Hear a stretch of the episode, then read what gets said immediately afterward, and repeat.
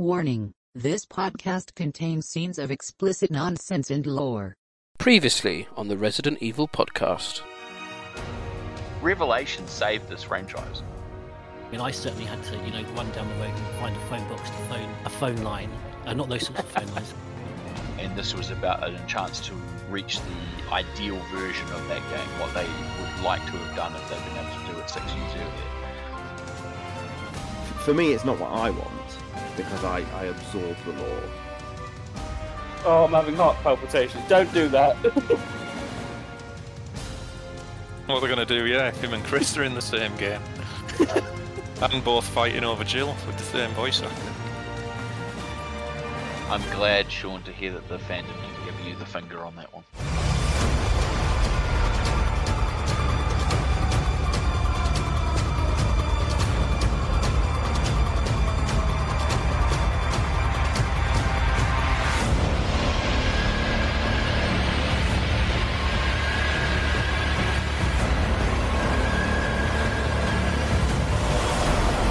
Resident Evil Podcast. Hello and welcome to episode 92 of the Resident Evil podcast, where there's half a million reasons to listen. I'm Nick, better known as Neptune. Let's see who's joining us today. It's that time of year again when Mr. Freeze strikes. Better call the Batman. Hello. He's known to spend his time in a frozen cryo tube, awaiting to be set free by a high pitched umbrella madman. It Stars Tyrant. Now then, He may have a cold, undead heart, but at least it's summer down under. It's Romby. Oh, thanks for noticing, Nick. I was going to say that. And returning from an icy expedition to the Resident Evil village, it's Mr. Spencer. Hello there again. Love to see you all again. Hope you've been keeping well. Coming up on this end of year podcast, we're asking ourselves that question What's the deal with Resident Evil post the fifth game, RE5? In a nutshell, many of the plot points from Resident Evil were dealt with in the fifth game, leaving, mm, how should we say, a slightly disjointed follow up. And what we want to do today is go through those games and the media that came out post Resident Evil 5, both chronologically as they were released, but also in universe. So we're going to go through each of the years in the build up and to see if we can make sense of exactly what's going on and whether there is a decent underlining narrative. That's the goal, that's the aim, and we'll see how we get on. Of course, we'll have the news and we'll finish with uh, an end of year uh, Neptune's Biohazard quiz. So let's start with the news.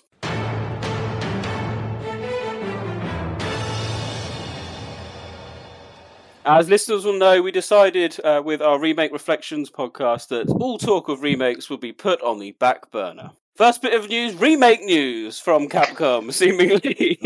yes, so IGN have been reporting quite widely about potential remakes coming from Capcom themselves um, at some game awards in, in Japan, and questions were asked to the, some of the producers there whether there'll be any more remakes coming. The answer was yes, but perhaps not Perhaps it was. It's all a bit muddy. Mm, I don't know. It seemed pretty obvious. I'm going to read the quote. Go on then. We've released three remakes Resident Evil 2, 3, and 4 in quotes here. And they all have been received very well. Since it allows modern audience to play these games, it is something I'm happy to do as someone who loves these older games and we want to continue doing more. What games we will remake in the future is something that we would like to announce in the future, so please look forward to it. So it implies they are definitely going to announce something and they're going At to do some more point, yeah.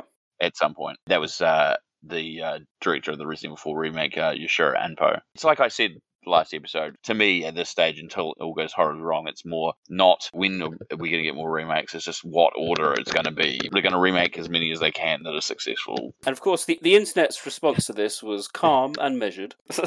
but, you know, it's raised the question. And there was some rumours, and we don't normally address these, but there's some rumours of Code Veronica remake, which was, I, I think, pretty much been debunked, at least in terms of that particular rumour. Yeah. Yeah.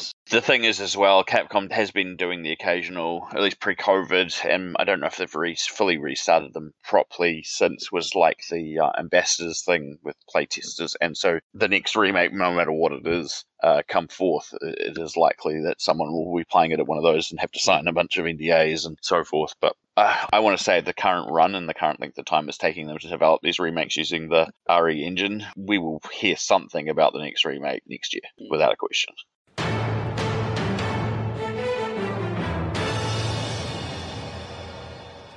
Remake 4 news. Yes, we can't get rid of that. But uh, Resident Evil 4 v- um, Remake VR has now been released.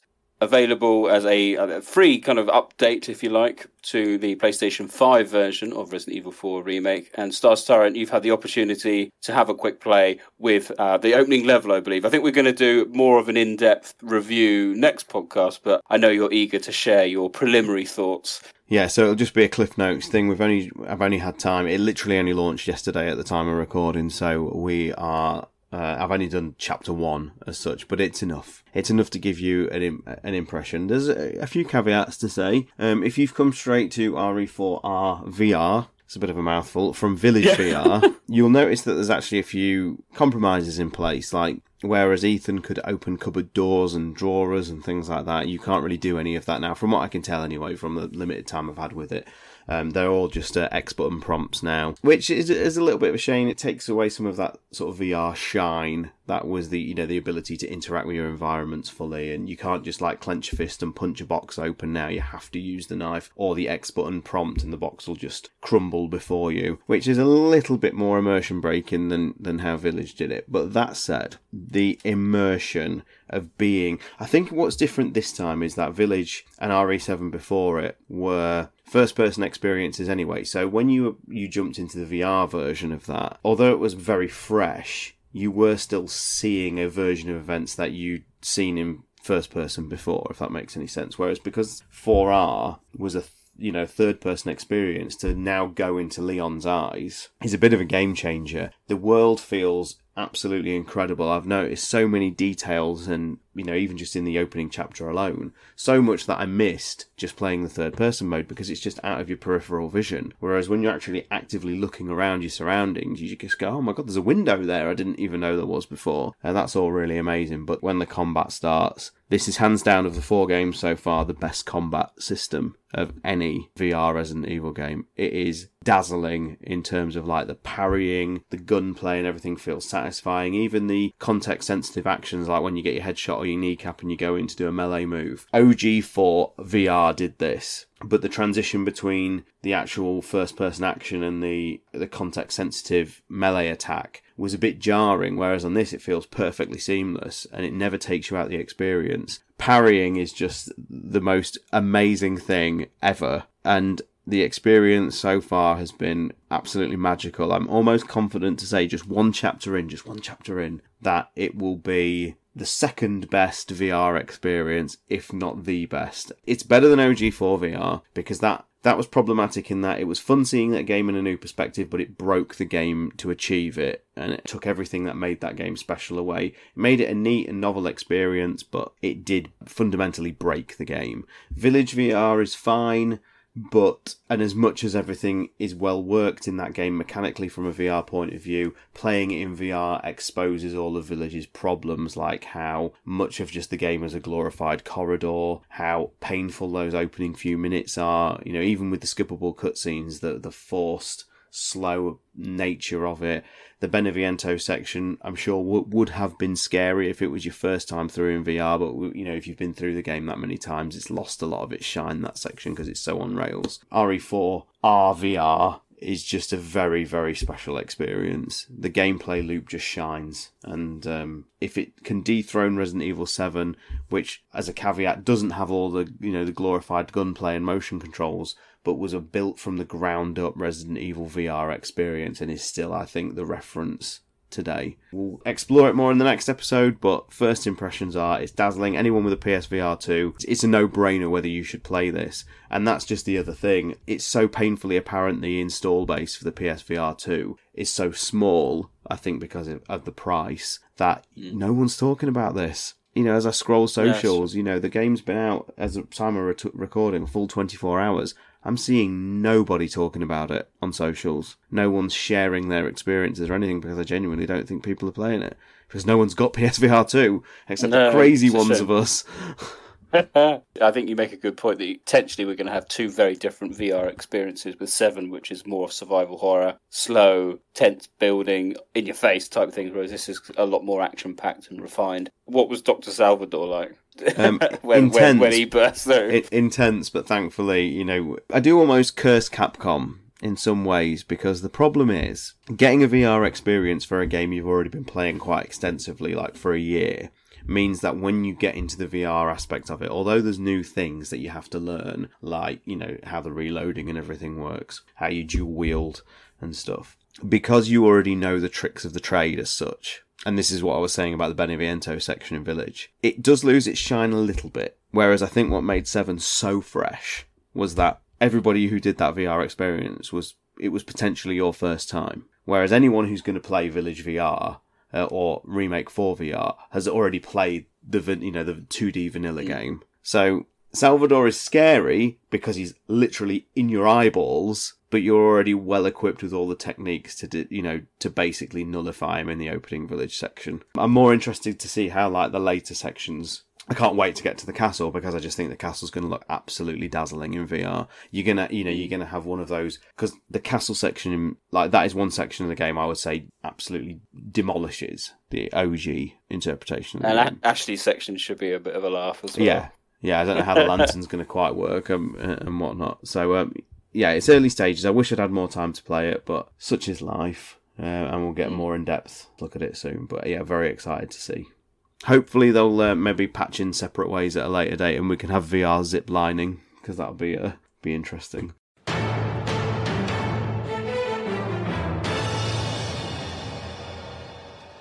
Infinite Darkness news. Oh yes, issue four of the Infinite Darkness manga is now out. Yes, it's been released in comics, and we are tantalisingly getting close to the actual release of the trade paperback, which I believe is still scheduled for March. Uh, Batman, you- obviously, you've been following the Infinite Darkness um, comics with greater intensity. How how was this one? Uh, I don't know because I haven't got it yet. Um, it only came out a couple of days ago, and I don't live near any comic shops, unfortunately, so I've not been able to get my hands on it as of yet. But the three issues that I've have read so far have been pretty poor, to be honest. It's uh, it's not really that engaging, so I'm not expecting much from this one. I think this is the penultimate issue. I think there's only one more to come, um, and so far not a lot's gone on really, so not really much to say, unfortunately.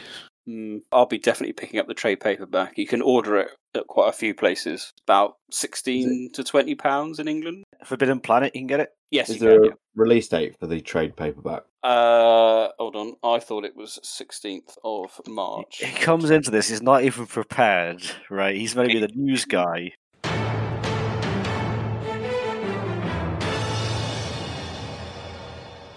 That is the end of gaming news, but moving over to site news. As always, want to first thank our newest patron. Uh, so a big shout out and thank you to Muck Platypus. The biggest bit of site news, and the only bit of site news, is the fact that we have now surpassed 500,000 Podbean downloads, which is quite an incredible thing. And you'll probably see um, on our social media platforms be a thank you message and uh, you know a general thanks to everyone who's listened over the years. Um, that's 500,000 downloads since February 2016 when John you took the step and set us up on Podbean, and then of course that distributes it to wherever everyone listens us to on Apple, Spotify, wherever. So it's really humbling that we've reached such an enormous landmark. So um, I just wanted to say thank you to everyone who continues to listen. We're very, very grateful.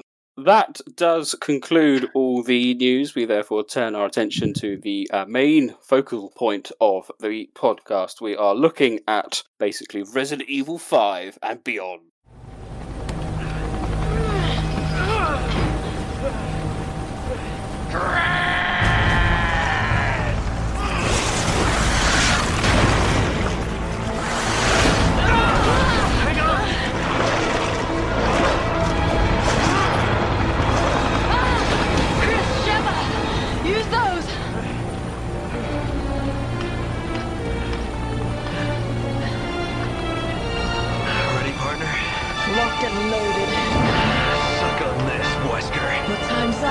Son of a bitch.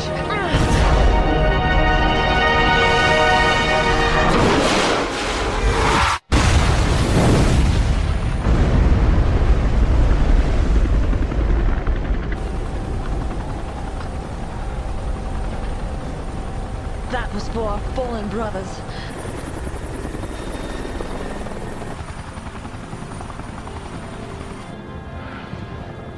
It's over.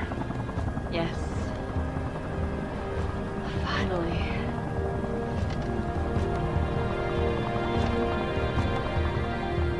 More and more, I find myself wondering if it's all worth fighting for. For a future without fear? Yeah, it's worth it. So, welcome one and all. This is going to be ex- bit of an experimental podcast. If everyone casts their mind back to, well, many, many years ago, I think it was episode 42, our kind of History of Raccoon City podcast. This is in the same sort of mould. We're going to be looking back everything after Resident Evil 5. Why Resident Evil 5, I hear you ask? It's because Resident Evil 5 really brought together a lot of the story points. We had the, the culmination of Chris and Wesker, the reveal of Spencer, and the kind of like world ending doomsday project, whatever Wesker had concocted with Ouroboros. And in many ways, Resident Evil 5 felt very much like a finale of, you know, everything that had been built up to that point, and, and very cleverly, as we've often said in our review of Resident Evil 5, bringing in Resident Evil 4 as well, which at the time felt quite disjointed from the rest of the series. So Resident Evil 5 did a very good job with that as well. So it left it all very nice. But then afterwards, we're in a very weird scenario. The kind of build up to Resident Evil 6 um, and all the projects that kind of came in between chronologically all felt a little bit disjointed themselves. So we want to kind of go through each year to see if we can try and work out and establish is there a decent underlying story in this kind of bioterrorism era that actually gives us hope for the future? And it may well be that we follow this up with a future kind of part two, where we look at the mold BSAA storyline, which I know a lot of people are really interested in as well, because um, again, so much of this stuff is not overly clear in the games. So that's the plan. That's what we want to do. Interestingly, after Resident Evil 5, it took a long, long time before we actually got a new title in universe, should we say. The first piece of material post Resident Evil 5 that picked up the storyline afterwards was issue one of the Marhawa Desire comic, which was June 2012. I think that came out issue one. So we had just over three year gap of actually the storyline not progressing at all, which is a huge amount of time. And then 2012 changed things. So obviously we had Damnation and Resident Evil 6. But that doesn't say there weren't any games in between. And this is an interesting point to start our conversation. There were games released post Resident Evil 5, but all of them were prequels. So to start off, we had Dark Side Chronicles, then Resident Evil Revelations, and then Operation Raccoon City. So it, it's just an interesting point that, you know, they were very reluctant to go forward. It took them three years to actually progress. So I just wondered what everyone's preliminary thought on that was, you know, and perhaps comment briefly on Dark Side Chronicles and Revelations in particular, because I think Revelations did a really good job in helping Five, at least establishing some of the newer points and organisations that they set up in RE5, such as the BSAA.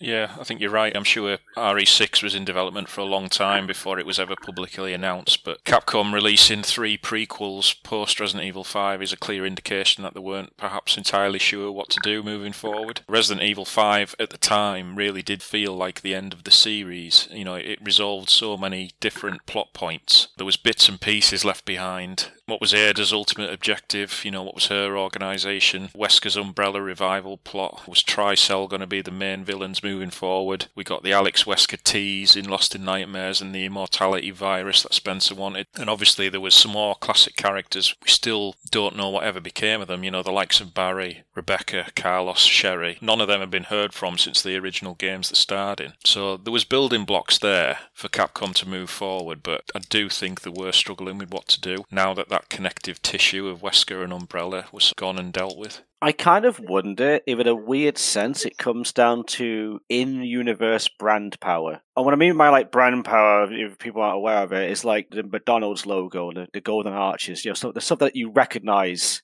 in the public space of like, oh, I know what that is. Mm. And I wonder if the same would apply to the Umbrella logo as an in-universe brand power thing, and that you see the Umbrella logo and you're like, oh, I know where that's from. It's instantly recognizable. And I think once you deal with Umbrella and that's gone, that logo, that initial thing you see that like your mind associates with Resident Evil is gone. It's like, okay, what's the next draw? Tricell, I guess, but you need to build up Tricell first. It's like Thanos in the MCU he was built up over 10 years of movies, like name dropped here and there, and then you conclude with Endgame and then you're done. And that, I think, is the same issue with the post RE5 world. Like the MCU today is struggling to kind of grasp itself like a new villain. It needs a new Thanos, and it's trying to get there with Kang, but it's not quite working. And I don't know if they had like an exit strategy or what they wanted to do beyond Endgame.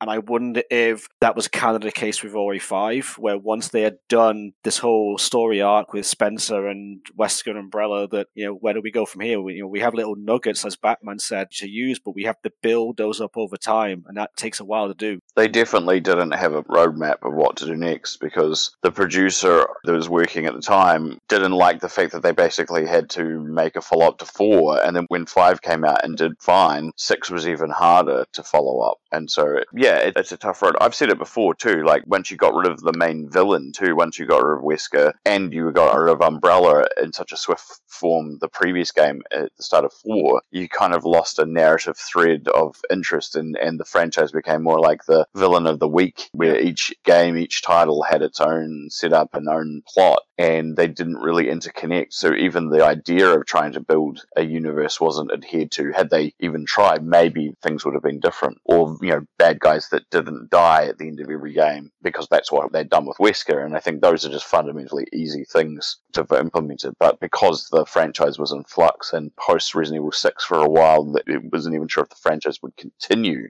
You know, it's it's one of those cases where um, I don't think they had made a roadmap at all. So People need the mystery, but you've got to build up that mystery. You can't just randomly. That's what I like didn't like about Derek Simmons in the sense that he just randomly was put in and it turns out oh he's actually behind everything in a lot of ways but you never name dropped him once. And i think that's the point. You have to build people up first before you just drop them in you can't just have like a, an instant Thanos and people just go, oh, look, there's a big bad. You've got to build the hype up first. And Capcom have got to start doing that with someone. I think what you said earlier is also true, but this kind of brand recognition as well. I mean, they can't let Umbrella go, can they? It's still their kind of like number one merchandise point. You That's why we had Neo Umbrella in all We had Neo Umbrella, and then of course they, they brought him back. Yeah, and I was going to say the reframing around the umbrella tech and, and all that sort of stuff. It's very much, uh, you know, even on the good guys' side, it's yeah. Uh, That's the thing. I think the biggest crime in this, and this, the catalyst, and unfortunately, is actually at the square foot of the franchise creator who decided to basically kill Umbrella at the start of four to create and invigorate a, a different gameplay style. But realistically, it, I think it was more to, to do with the question. Like, it was that. Well, I'm paraphrasing, but the uh, the Simpsons episode with Poochie, and it's like all the characters should be asking, "Where's Poochie?" But it's like if you hadn't killed off Umbrella and the events of Resident Evil Four were happening, people would expect Umbrella to have been involved somewhere. So having that right at the start of the game and getting it out of the way basically says this has nothing to do with the um, previous events of any previous games. This is its own thing. And so I get the intent, but obviously they had no idea of the ramifications of making that decision Well, there's, there's, at the time. there's no harm in like I think killing because Umbrella like it, it should have been allowed to run for a bit longer than Ori four. Like I agree, but there's no harm in like killing off a villain or killing off an antagonistic force and having new villains come in and build them up. This is where, though, perhaps some of the prequels that came out afterwards in, in the subsequent three years could have done a little bit more to kind of do that build up. So we had nothing in Dark Side Chronicles, although it did help with RE4, admittedly. I think Revelations could have done something. I know it was more of a prequel to help you build up the BSAA, and I think it succeeded for that. But Il Veltro, Lansdale, T Abyss virus. This is what you mentioned earlier, Rob. This is kind of the beginning of the kind of one and done monster of the week, virus of the week, you know, BOWs of the week type scenario. Admittedly, Revelations is slightly better than some of the others that have come later because at least some of the background narrative has been referenced and become not relevant, but at least exists within the universe of other parts of the hmm. franchise. But we need there new are certain characters. I don't disagree, but if you look at the current trends in media, if you need new characters, you need a passing of the torch. People don't accept it otherwise. It's kind of like what you were saying before about like the Avengers thing's probably a good example, right? You built up your bad guy, the audience is connected with like the heroes coming together to defeat this bad guy. The current one isn't quite working. If you don't do it right, then people revolt. So if you all of a sudden you just switch to a bunch of new characters without any reference to old ones, then people would go, "Oh, I don't like it." That's why there's been so many of these legacy sequel films, right? And they work sometimes and they don't work other times, depending on you know the franchise. Like- but they're all kind of going down that path. I would agree that you need to have like a passing of the torch. Say Chris to Piers in Ori 6 would have been perfect. It would have been so good to have Piers be the next like protagonist because he looks like, you know, early Ori 1 Chris back in the original you know, PS1 era. If they just introduced new characters without a, a passing the torch or having those old characters involved, the franchise would kind of lose part of its identity, much in the same way as, like as you were saying before, with Umbrella taking them out, kind of as an iconic part of it. So much so they're still aiming on that icon for merchandise for new games and all that sort of stuff. It's a very hard line, and I can see why six as a game in particular was very hard to be a follow up to five because they had the, the reinvention of the wheel and it had done well with four. They followed up five, which was relatively well received at its time. I think in hindsight, people have been more harsh to it than they were at the time of- release. It wasn't as successful critically, you know, as four, but it wasn't the worst follow up. But six, especially, was a hard road. And as much as I don't like the game, I give them credit for trying. But I think unfortunately that led to its very much messy approach of everything in the kitchen sink. And that includes its plot, which is just all over the show. The character interactions are great. We've talked about this plenty of times, but the plot is just a mess of trying to make those things work. And I think one of the biggest things that they did wrong was it was right to do it. I get it, but wrong perhaps in execution was the whole crux of like that idea of Leon and Chris pointing guns at each other was the beginning of the genesis of the story. And it was like putting the cart before the horse. You're trying to figure out how to get to that point and how can we have it. Yeah, that's it. It was unearned. And I think this is what I would class as a lot of the franchise since is that the bad guys have been unearned or the situations have been unearned because we didn't spend the time building them up and they don't have a purpose other than to be villain of the week or situation within the game or enhance the gameplay narrative more than they forward the continual lore and plot. So would you argue that the solution then is to keep Umbrella around for just long enough to get this new faction, this hypothetical new faction established and known in people's minds? to me personally, what's frustrating is that it, we do have these unanswered answers, but then sometimes you let things go, and then all of a sudden Capcom will throw something back, a spanner in the works. So obviously, like having Spencer turn up in Village, like at the note, is harking back to connecting it to the old games. To put an HCF reference in Resident Evil Seven is to be like, where the hell did that come from? Like. You know, that sort of stuff. It's like, okay, so what are we doing? Are we disconnecting ourselves from the past because we're too far removed, or are we wanting to tie these back in? And if so, then just build on those. The HCF thing for me, especially, is like, that was totally unexpected. It's still now just a random reference that just has no relevance. It just turns up in context. It kind of is a bit weird because it adds more mystery to the situation, but it, makes just the world feel no. smaller too, I think, as well. That is always a problem with franchises. Like it, the more you build, sometimes the more you contract. And Well, we've, we've um, spoken about how it's hard to get Claire into a new storyline. Yeah, uh, Infinite Darkness is like a perfect example of that, where like her part of her thing, she's looking at orcas that have washed up on the beach, and I'm like, okay, this is fine. And then she just becomes essentially the background character because Chris is still involved until she, you know, is involved more directly. But yeah, it, it is kind of weird in that respect, Yeah, and that's that's it. It's the justification of trying to get. It's the Die Hard trope as well. Like, how many times can one guy get stuck with a bunch of terrorists or get embroiled in something at mass scale before it suspends your disbelief of the ability for this person to keep getting involved in the same things? Like, you've got to give reason for them to be. Like, you have the events of stars in the mansion. They put themselves there because they were the team. And then you put the BSAA as a good reason because it's a bio-terror squad. So it puts these characters in potentially risky situations. But Claire is not that character, so she can't. And so it becomes very hard to find justification. I think it's also the reason why characters like Chris and Leon have become fan favorites is also because they're the easiest to put in those situations because of the situations they've been written into. They've been put into leadership roles or management roles of bioterrorism or personnel or Give it a desk job, basically. Yeah, but like one that allows them to be the action hero trope, you know, because of the way that the situations have been written with their stories. And sometimes they do this and it works. Like Sherry's a good example in Six, right? Like they decided to create a character around the ability that she'd had this virus thing that she'd had when she was young. So they were like, well, let's lean into the idea that what was her life like after Raccoon City and what kind of character can we make her and we can put her in the field this way. It's a lot easier to do that than it is to say put Rebecca in the field because why would she go and put herself into danger now? And that's why she's quite often is a desk job. She's very rarely, you know, when she's in things, very rarely involved unless she gets dragged into it somehow by the actual villain. Otherwise, she's usually pictured at a desk. Before we move on to the start of the years, let's cast our minds back. So, what was your hope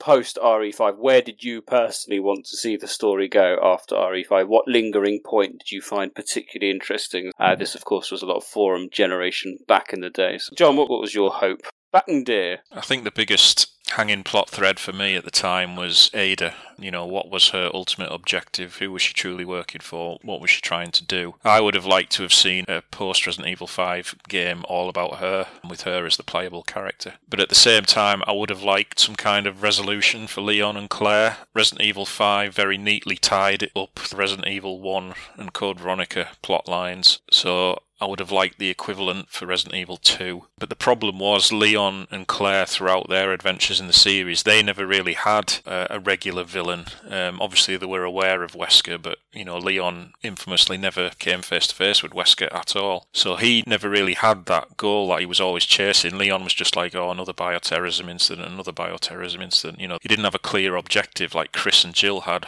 for going after um, Wesker. So that already presented a, a, a little bit of a problem going into Resident Evil 6. I mean, the DLC was quite a big one, though, as well. You mentioned as well the Alex Wesker development, because that kind of came out of nowhere. Yeah, at the time that felt like insurance because they were going to kill off Albert Wesker, and if they couldn't Yeah. think of anything else, it was like right, let's bring in Alex Wesker, who pretty much Mm. everyone assumed was was going to be a man at that time. to me, like it felt like the old soap opera potential twist of like the twin brother played by the same actor. Yeah, So that's where I thought it was going to go. I was like, oh no, don't do this, don't do this. So it was quite nice. The gender was actually female was a great option. And then when they fleshed out the story, it's interesting your comment about Leon and Claire. Like the only narrative thread that they had going post Resident Evil 2 and Code Veronica was literally that they were wanting to stop Umbrella. That's the Yeah. end line for both games. Like, and it didn't really have much to hang a narrative thread on because that answer could have been anything. And unfortunately, it came down to that whole Resident Evil 4 thing of just like axing Umbrella and not getting to see it.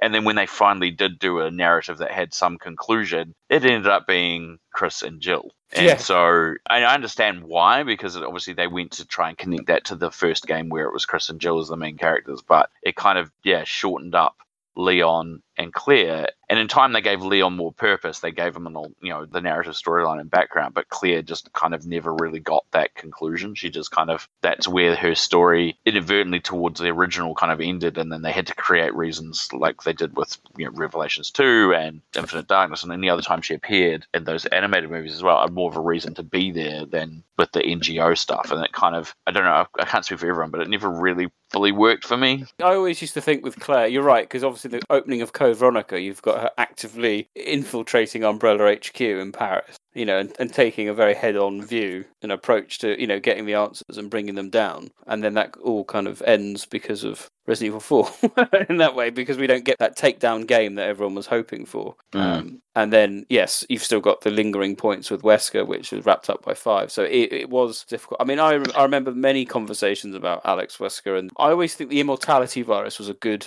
segue as well, because that made perfect sense based on the kind of god delusions that Spencer had. It made sense. That's what the goal was of Progenitor. That's what the goal was of everything that's happened. But even that didn't really go anywhere because I, I think, John, you'll correct me, but Alex Wesker just kind of gives up on it, really. He finds it near impossible and then just decides to go with her version of data consciousness, whatever it is in Rev 2.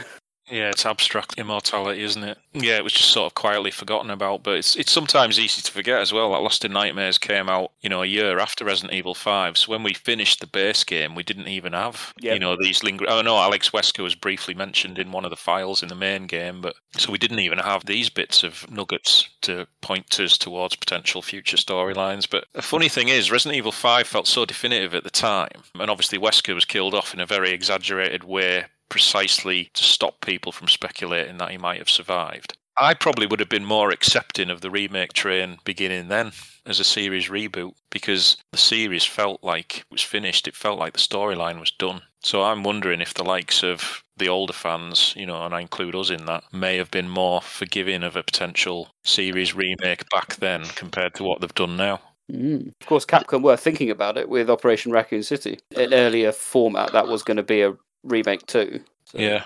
And obviously, Dark Side Chronicles, they, they did a retelling of two as well. The interesting part for me is like even though they had the Jill and Chris thing in the Umbrella Chronicles to kind of narratively give Umbrella, it didn't stop them because they've done this anyway, retroactively putting another event in the timeline that could have had that resolution for Leon and Claire either that you know could have told another story of another Umbrella branch prior to the events of Umbrella's End that tied in somewhat to Umbrella's End. That like not saying it was the point of the narrative, but partway through the narrative, they find the information about the base, they end up giving it to Chris you know, and that's what set that catalyst off. And and they could have had their own adventure in another event that was either a throwback or a, a you know a different game. But I think that ship had kind of sailed narratively. Yeah, I must I must admit I'm surprised that they've never done that because Yeah. I think fans would lap up that kind of storyline. A big siege on Umbrella's last base or whatever. Chicago branch or something. Yeah, It would have also been interesting, even later, to do it as like a dual narrative thing where you have a modern story going and it ties into a previous event that shows you an event kind of set post Code Veronica as well. Would have been an interesting thing where it, it connects. And yeah, the Infinite Darkness thing with the, the end of that, the distrust, also could have been a really good setting point for setting that narrative up, where the two of them have to trust working together, even though they're currently in a distrust state, would be a very interesting way to um, narratively start another event of the two of them working together for some reason. But it would feel slightly forced if not built properly. So, so what was your what were you looking forward to after RE5? Any particular plot point that left you hanging? No, I think I think the thing was at the time for a long time fans like ourselves. By that point, we were well attuned to the expectation that the next game that comes along, the next number title, isn't necessarily going to be a sequel to the plot lines that preceded it. So I've always had an open mind when it comes to RE sequels as such. So I pretty much took it at face value. Obviously, we'd had a closure of many of the storylines, and as John's just said, like the Alex Wesker thing wasn't really hinted at to be able to carry it until Lost in Nightmares came along. So if you if you sort of narrowing it down specifically to how I felt after RE5, I, I think you know I was satisfied. I wanted the series to carry on, but I didn't particularly care how it went on, if you know what I mean, because like I've just alluded to, history taught us to not expect anything. If like you know the reset of RE4, and was happy to abandon like the previous however many years of story build up. I was just more than happy to just be along for the ride. For more RE titles, and of course we you know go into this stagnated period of bizarre prequels like Revelations, which served a purpose, but I didn't find it wholly effective, and sequels that didn't hit the mark with Resident Evil 6. So Resident Evil 5, if anything, marked a, a sort of murky period that the series took a few years to recover from, unfortunately. So let's enter that murky period with a torch. And we are going to start in universe, if you like. So the chronology of events and the key lore points that happen post RE5. And we're going to see if we can build up a narrative structure of uh, sense that, uh, you know, we can try and, you know, work upon as, as we kind of build up to. But we're- the aim is to build up to 2015. So we're going to, which is Death Island. Bioterror. The world lives with it. You live with it. Viruses are stolen, re engineered, misused with tragic results. And who are you supposed to trust? Politicians who sell their souls for a few votes? CEOs who betray consumers for a quick buck? Count on us instead. We're above the politics, always watching, always ready to face the threat head on. We are the unflinching mop that sops up the evils of bioterrorism and chemical warfare. They call us TerraSave. So 2009, the main plot points, if you like, that happened in 2009. Uh, Wesker's secret research was passed onto Blue Umbrella, and we know because of uh, Resident Evil 7 that Blue Umbrella was was actually founded pre RE5. Was it 2006, John? 2007. I keep getting one year out. 2007. So all of Wesker's secret research was passed over to Blue Umbrella to help start their anti-biohazard weapon development, which we later see in Resident Evil 7. We know as well that during this time, Ada turns her attention to the family, which again is well, that's a huge, huge issue in my opinion. A patriarch Patriot style organization that seemingly had control over quite a lot of world events. And then we start to bring in the importance of Ada, at least to Derek Simmons, who we've kind of mentioned already. He completes Project Ada with the specific goal of creating a doppelganger using Carla Radames um, and the new C virus. So, John, did you want to talk about the C virus because not many people know what it is? I say that in a very polite way to our listeners. It's just it, it's just another name of a virus. It's not as explicit as perhaps other viruses as to what it is and what's in it. If I remember correctly, a lot of the information was only available on was it the Resident Evil Six website? The Resident Evil ResidentEvil.net Yeah. program. The C virus, um, uh, the chrysalid virus as it's known, is um, created by Carla Radame, who was a, a researcher working under Derek Simmons for the US government and the family. It's basically a fusion of the T Veronica and the G virus. Ties quite a lot into the series history because Simmons obviously had access to Sherry, which is where they got the G virus from, and obviously the T Veronica was taken from blood samples from Manuela in Darkside Chronicles. And she basically was able to create a version of T Veronica which negated brain cell degeneration, which is obviously the problem Alexia Ashford had to overcome. This strain was called TO2 and was successfully combined with the G virus to form the base C virus prototype. This was used later down the line to create J'avo bioweapons and complete mutation species, which is where, after taking a certain amount of damage, the J'avo will harden into a chrysalid, the body composition will be broken down, and it will be reborn into a completely new life form. And these chrysalids have different types of genes injected into them, you know, reptile genes, mammal genes, and this determines ultimately what kind of creature comes out. And when Simmons betrayed Carla Radame because she's a close genetic match to Ada Wong, he injected Carla's DNA into one of these chrysalids and gave birth to an identical clone, which is obviously what kickstarts the events of uh, Resident Evil 6. Mm. It's interesting because you don't get told a lot of that in the game, and the C virus just seems like a completely random virus, and it does suffer a bit from whatever it needs to do, itis, if you want to call it that. But there is a lot of things. So, like the ball that Carla has with the injection ball, that's full of different genes. So there's not just one version of the C virus; it's C virus plus, as John says, C virus plus mammal genes. And then when you do come out of the chrysalid, you're gonna you're gonna come out as a napad, or if it's a left, you know, a, a snake. So all, all these things like the Ajuzu and the Brazak, they're sharks, they're snakes and whatnot, but they, they aren't actually snakes. They are all human mutated into that particular animal rather than it's not just a shark infected with the C virus. It is a human that has the C virus plus shark DNA and then has mutated horrendously as part of the complete mutation species. That was my understanding of it. Yeah, I mean, the virus, it tries to replicate whatever third party DNA is introduced. So, So this chrysalid thing, when these things form a chrysalid, and you know what's going to come out of it, so these things are basically loot boxes, right? yeah, when you inject it with a certain DNA, you've got an idea of what's going to come out. That's a key component of making it a reliable bioweapon. But it's hmm. not entirely random in terms of what's going to come out of there, even though there's No. like a combination of like DNA added to it. I think the idea was it started out randomly because obviously it's got traits of the G virus, which has endless mutation cycles. Project Ada ran for God knows how many years, and there was over 12,000 different experiments. And as they were refining that, I think they came to realise that injecting different types of DNA would lead to different types of creatures. The virus basically replicates whatever DNA is introduced to it. And obviously, it culminated in the birth of Carla. Which is still Um, random though. yeah, I mean, yeah, I mean, it's it, it's not as well explained as other viruses in the in the series, but you know, I think they just wanted something big and new for Resident Evil Six.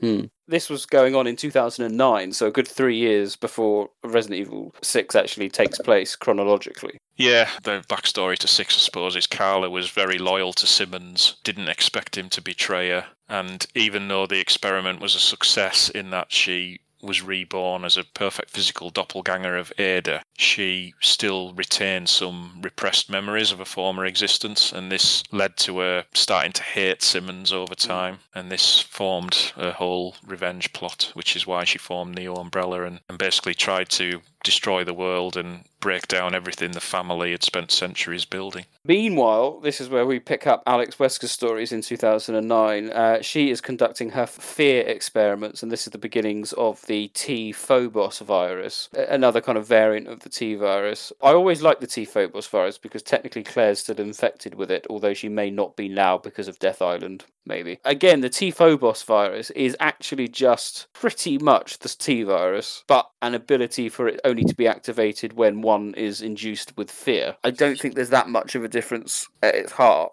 to the T virus. Yeah, it's just about slowing down the introduction of the virus into the bloodstream, I suppose. And, you know, if, if it's slowed down enough, then in theory you can create antibodies to try and combat it and adapt to the virus. And Alex Wesker came up with a system that, you know, the virus would only transmit around the human body quickly through secretion of hormones associated with fear and anxiety. But you're right, other than that, other than the sort of unique delivery system, it's just a standard T virus at the end of the day. And that slow release system, we've seen that before in a number of BOWs, but I suppose that's how you explain some of the more powerful zombie like creatures in Revelations too. But was it Jason from Infinite Darkness as well? He's been having the T virus uh, a number of years. And that's my head canon anyway, that because he had that and he kept taking the suppressants, that he built up a kind of natural immunity and then he stopped taking it. His mutation then made him basically, you know, an asparagus tyrant rather than just a zombie. Mm. Uh, Alex Wesker also obtains from Africa the Ouroboros virus. Yeah, I'm not sure how she's done this, to be honest, but it's not really elaborated on. But she clearly manages to get hold of it because she was interested in what Albert Wesker was doing, and she's sufficiently impressed with it to uh, continue his work, so she starts experimenting on that. We talked at the start of the night about Tricell possibly being the big villains moving forward. Mm. Unfortunately, that's not the case because they've done a Resident Evil 4 Mark II by killing off Tricell pretty much straight away. It's not alluded to until the intro of Revelations 2 that there's big talks going on in Congress about Tricell's imminent collapse. So we have to kind of assume that they were implicated in the whole creation of Ouroboros and what was going on in Resident Evil 5. So the global pharmaceutical consortium, not wanting a repeat of what happened with Umbrella, went down very swiftly on Tricell and they were sort of dead men walking pretty much straight away after Resident Evil 5, which I don't think anyone expected. You know, I think a lot of people hoped Tricell might turn up in Resident Evil 6, but it was not to be. Especially after Degeneration as well. And ironically, Infinite Darkness, a couple, you know, many, many years later. Yeah, and Revelations as well. Yes, of course. Yeah, yeah, with yeah Jessica and things like that. It's all very disappointing that Tricell weren't followed up on. I think that's one of the, the biggest failures with that because I thought there was that, you know, what John said earlier with the kind of build up. I thought they were doing it, albeit quite slowly and over a number of things, but. Mm. But yeah, so that I don't think there's anything else. That's a general kind of feel as what was going on in 2009. So that kind of first year post RE5. Uh, and Chris meets Pierce. Yeah, I think that's important because that was the first indication of this possible passing of the torch that Rob and John were talking about earlier. Because Pierce was clearly designed as a successor to Chris going Yeah. forward. 2010, then, ladies and gentlemen, uh, we've spoken quickly already. Carla founds Neo Umbrella to get the revenge on Derek Simmons. We've always spoken about that because at the time, obviously having Neo Umbrella was a, you know, not a particularly good idea, but you understood why she would call it that, and it kind of made sense within that universe. You know, Umbrella, bad, bad, bad. And yet, obviously, with Resident Evil 7, we then have this retroactive insert that actually the name Umbrella has been going on since 2007 as seemingly this good guy. And it kind of makes Neo Umbrella stick out quite weird, I think. You know, it's like, well, yeah, I didn't really think. I just realized that. Yeah, it's kind of weird, isn't it? Because like Blue Umbrella was like, oh, we're doing good things now or something. that's just a fan name, remember? We call it Blue Umbrella just to. Oh, it's just to differentiate between the two. Yeah. Yeah. But still, like the post 2007 Umbrella, which let's say 2009, they were well on their way to like redeeming themselves because it's been a couple of years since you know all that kind of stuff. But then you have Neo Umbrella, and it's like. Okay, back. so we're back. Well, wait a minute. This person's giving us a bad name. We're working really hard to try and fix our old image and to get better. And then this person comes along and is like, "Hey, I'm going to name my company after the, the old umbrella and then do the old umbrella stuff so you guys think about the old umbrella again. Like, Mm. it's really confusing that you mentioned that. Like, I didn't really think about that before until you just mentioned it. I was just going to say, you know, um, I've always praised this series historically for how cleverly it weaves in its retroactive storytelling. It's always done a pretty good job. We've alluded to the OG RE4 as being a game that sort of did its initial damage, and then over the years, you saw later entries actually enhance that narrative and, and make it more relevant. The Umbrella Revival in 2007 is by and far the worst aspect of retroactive storytelling the series has ever had. It Mm. does so much damage. I'd agree with that 100%. because it also it not only undermines. I, I'm so sorry for invoking Godwin's law here, but I feel that here it is very applicable because you look at Umbrella, and Umbrella is a company that has done unspeakable atrocities. They're basically implicit in genocide. I would describe Raccoon City as a form of genocide that they were accountable for because they released a virus that killed a lot of people. 100,000 plus people. So they killed a lot of people. They've been experimenting on stuff. And then they turn around and be like, oh, we're going to do better. We're sorry for what we did. We're going to do better. I don't think there's any coming back from that. You're not going to like claw your way back into anyone's good graces by being like, oh, we're not like the old umbrella. We're new people. And I get it. Japan is like, uh, you know, Japanese culture has a obsession with redemption arcs and that kind of stuff. It's kind of the thing, but I think it's stupid in that case. I disagree to an extent because I think it is actually explained quite well as to how Blue Umbrella kind of came into existence, why they existed. It's a shame a lot of it is hidden in supplementary gun law that John's translated on the website, but there's quite a lot of logic to it, and there's a lot of, and, and you see that in RE7 as well, with Chris being a bit, mm, not sure about this. The issue is, as Sean alluded to, is having it in 2007. If it was post RE6 that Blue Umbrella came into existence, I think it would be a lot easier to digest. You've got to remember though, Blue Umbrella is not made up exclusively of old Umbrella employees. It's, I But I didn't they think- mention that? Did it wasn't it in in RE Seven, Not a Hero, that like oh some of us came over from the old orders or whatever. It's not. It's not all of it. It, it should be none of them. It's a bit like. Um, Oh, don't worry, only some of us used to be arseholes. but it, I think it's made up of uh, a lot of Wesker's fanatics as well. oh, Um, even better. Yeah, well, yeah, yeah, but they were under quite a lot of UN embargoes as to what they can and can't do. Oh, And we it- had, we had a tough time. We were very stressed back then. You know, we were just following orders. That's what you know, we're just following orders from Wesker. But don't worry, we're good now. Get out of here. Yeah, well, yeah. I mean, that should be in prison. All of it should be in fucking prison. This is why Wesker's secret research was so important. I can only assume they put Blue Umbrella as being re established that far back and we never hear from them simply because no one trusted them and they operated very much in the background because they were too afraid at the time to make themselves public. And like Nick says, they were under heavy sanction. They weren't allowed to have any armed units of their own. And I think part of the reason they rose to prominence is because the world governments were all kicking off because bioterrorism was really getting out of control. You know, we were having outbreaks in China, in New York. You know, it was just getting ridiculous. The BSAA was struggling to contain sites to the point where they just quarantined them and just let the zombies roam because there was just too many of them. And, and everyone was like, what the fuck's going on? What, what are we going to do about this? And it was Blue Umbrella who had the answer because Wesker's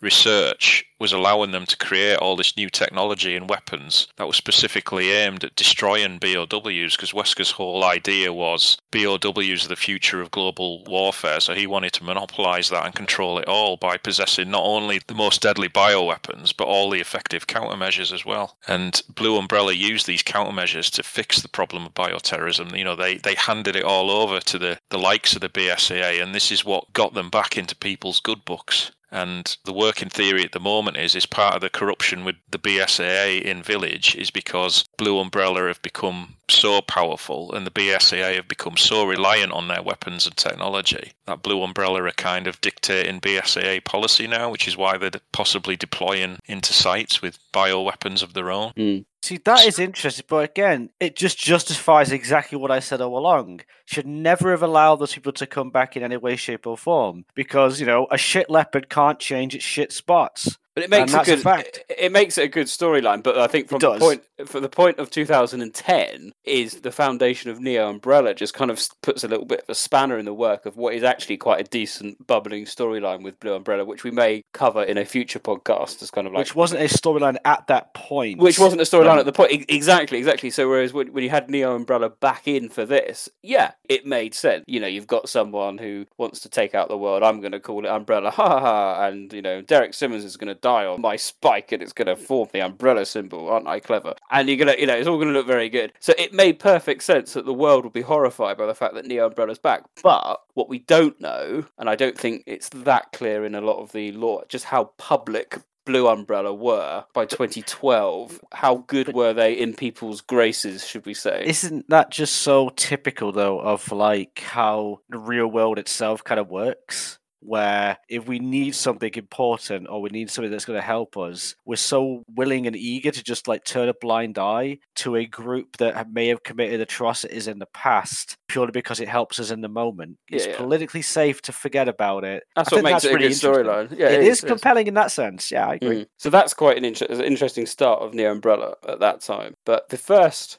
actual event, the actual first canonical event that takes place in 2010 is Biohazard the Stage, which of course is very much a podcast favourite here at REP. Uh, we are big fans of the stage. So uh, I'll do my best to try and summarise what happens. But if anyone has not watched it, I think it is still available on YouTube. Just search for Biohazard or Resident Evil: The Stage and watch it. I think the translations are a little dodgy because it's from it's from Japanese to Russian, Russian to English, so a lot is lost in translation. Can confirm it is currently on YouTube as of this episode. Brilliant. It is absolutely well worth your time. You can get enough of the gist. I think we can all collectively agree uh, about what is actually going on. It is superbly acted. It's a great representation of Chris and Pierce and Rebecca as well. It is great to have Rebecca in this. And we get some really cool, clever flashbacks to the mansion incident. You know the, the way they do it, and it's and it's a great little storyline. So set in uh, Western Australia in a place called Philosophy. The students go to Philosophy University, and the dean there is a chap called Ezra Sennett, and he brings in a chap called Barrington Mayer, some great names, of course, who can help pay off the A typical Southern England name right there. Barrington Mayer. Yes, hello, Barrington. You've got Ryan Howard, who's a, a professor there, and he's been experimenting on the T virus, and he's mixing it with something called the Irish Giant. Is that right, John? Yeah, that's actually based off a real world thing where they found It is, yeah. some humanoid remains in an Irish mine in the late 19th century. So he's kind of got hold of that and he's mixing the T virus into that because he believes his son, Tyler Howard, has been killed in action. Now, uh, I think we've kind of speculated that Tyler is part of the same unit as Leon. It's confirmed in the Oh, story it that he, he works for the same US agency under Adam Benford. There was like a, a mini T virus outbreak in uh, Minnesota, I think it is. Yep, yep. In 2005, and that's where he met Rebecca. And this is canon, right? Oh yeah, yeah. So he- you've got Ryan Howard's kind of the baddie, and he's doing experiments in the university, and students keep going missing, and I wonder why they keep going missing. Obviously, he's been testing on them, and the the police are getting involved about missing students. The dean, uh, Ezra Sennett guy, is very concerned about the reputation of the university. Bit similar to Marhawa Desire as well, you know, reputational and that establishment. Rebecca gets wind of it, and she takes um, almost like a secondment over to Philosophy University um, to do a bit of digging as well. And she's teaching a lot of students um, as well. And she comes across a girl called Mary Gray, and she eventually plays quite an important role. Mary Gray, she's one of the very few that are a near perfect adapter of the T virus. Um, not many of them we've seen in the series, but she's one of them. She has relationship issues with a couple of the students, but then Tyler is not dead. This is the kind of big twist that plays out that Tyler Howard is very much alive and he's coming to Australia as well to find his dad. And it all culminates basically with Ryan Howard leaking the T virus into university. Rebecca calls in the BSAA, Chris and Pierce turn up, and then you've got lots of guns shooting zombies, and all good fun. And then it ends with the idea that Ryan Howard is shocked that his son is still alive, doesn't necessarily believe it, and then he has his own little tyrant. He sets out a kind of T one hundred three to. Uh, So he didn't even know his son was alive or dead. I- I, I think don't- he would do more research than none. Basically, he had been told that Tyler had been killed in action during this 2005 T virus outbreak, when in reality he was told to fake his death so he could join Adam Benford's unit. So Ryan Howard is believed his son was dead all this time and has been trying to bring him back to life. Um, Yeah. And he was failing and he became more disillusioned over time. He was influenced by Mary Gray, who, because she was a perfect adapter to the T virus, she developed a bit of superiority complex like Alexia Ashford. She thought regular humans were not good enough, they were all corrupt, they all needed to be exterminated. She wanted to reset the world. And she basically, over time, corrupted Ryan Howard into believing the same philosophy. So he started experimenting on all the students, basically. And the reason Ezra sanctioned these experiments is because he believed Ryan Howard was trying to use the T virus to artificially improve human intelligence. Because he cited Mary Gray's living proof that it could work. And he believed that if we all became super intelligent, we'd all be nice to each other and we wouldn't go to war with each other. And yeah, it was very, very misguided. Mm. And interestingly, Mary Grey wears a bracelet similar to what Claire has in Revelations 2. I'm not sure it's 100% confirmed, but the way it looks like at the end, she can almost trigger an overdose of it, and that causes her to mutate rather violently. Stars and Rob will bring you in then. Biohazard the stage. You can comment on your views of it, but also arguably another example, perhaps the first example post RE5 of a kind of one and done storyline, but expanding upon at least the roles of the BSAA because we get the Oceania branch of the organization. You see, for me, it's interesting because at this point in time, if we, we look at where we are in the timeline, I become less interested in the factions and the politics as I am the characters. So obviously, this was notable for the fact that it, this was Rebecca Chambers' first return in canon, some 15 years. Yeah, it was. So with regards to that, it's a much better debut for her than Vendetta was, which is obviously the more well-known entry but that doesn't take place until 2014. So this is like Rebecca's first canon entry into the timeline since basically the mansion incident. And um, I wasn't too bothered in answer to your question, Nick. I wasn't too bothered about us experiencing standalone stories because that's honestly where I thought we would go right. after Wesker's departure. I just didn't think it would be quite so, as we're going to talk about as the entries come so singular and so isolated each entry. The stage was always going to be its own thing, and I and I love it for that. And I don't condemn anybody if they're not aware of it or No, not no. of its canonicity or anything, because it is a kind of obscure entry into the fandom. I think it's great. I think it's well worth every fan tracking down and watching it. Um, like I say, give the YouTube video a watch.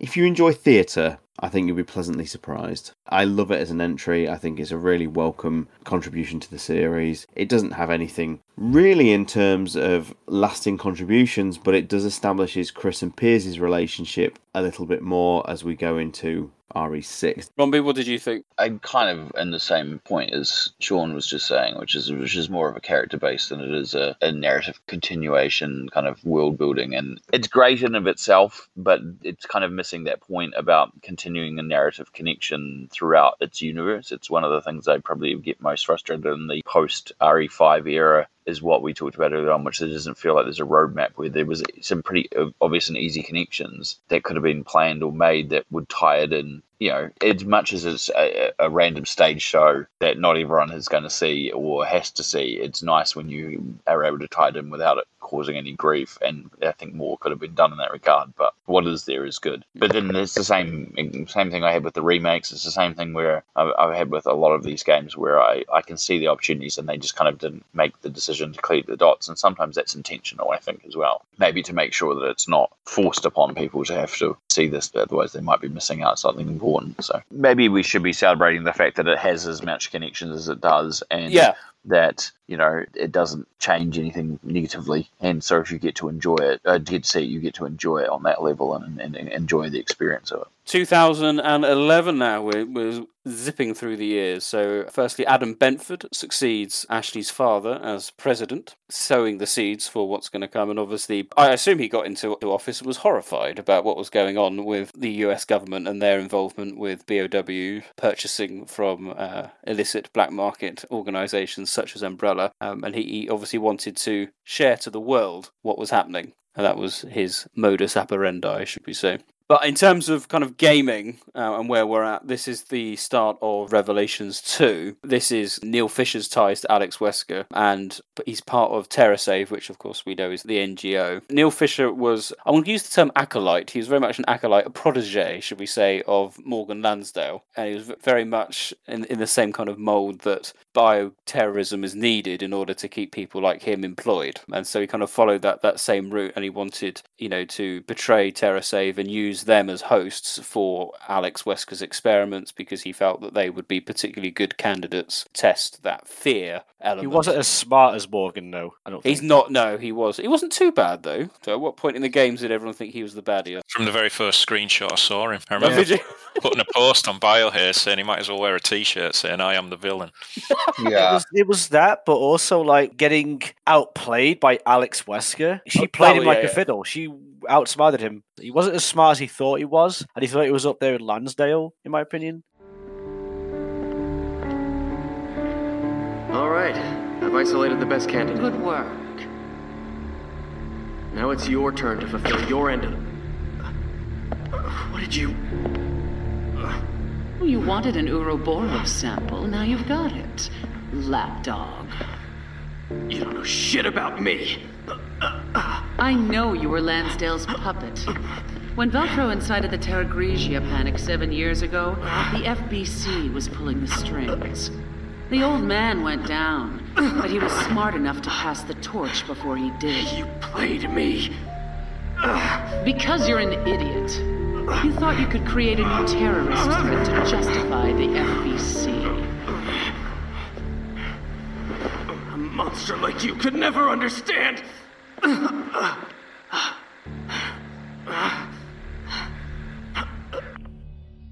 Well, he had the same weird philosophy. People weren't taking bioterrorism seriously enough, so we needed another big incident to make people realise that agencies like the FBC was needed. So he, he basically sought out Alex Wesker to try and get hold of Ouroboros, and in return, he provided her with test subjects from TerraSave who had quite a strong resistance for fear, to hmm. fear, sorry, for her experiments. But obviously, she was playing him from the start. So it was like, man, people aren't taking bioterrorism outbreaks and such seriously. We need some big event to happen. Boy, did he get his wish next year in 2012. Well, I'm just going to say, I kind of like that character style sometimes when games subvert that by making someone a little bit more feckless. You know, a version of a previous one, but does it poorly because there's a bigger antagonist who's taking advantage of it. And that's exactly what that narrative is with, with Alex Wesker. I think it, the joke about being able to tell that he, he was essentially a turncoat was so obvious because he's supposed to be so somewhat more inept at it because he's actually being manipulated into something without realizing it. He thinks he's in control, but he's not. And I think that's a, a really good use of narrative in that. Yeah, definitely.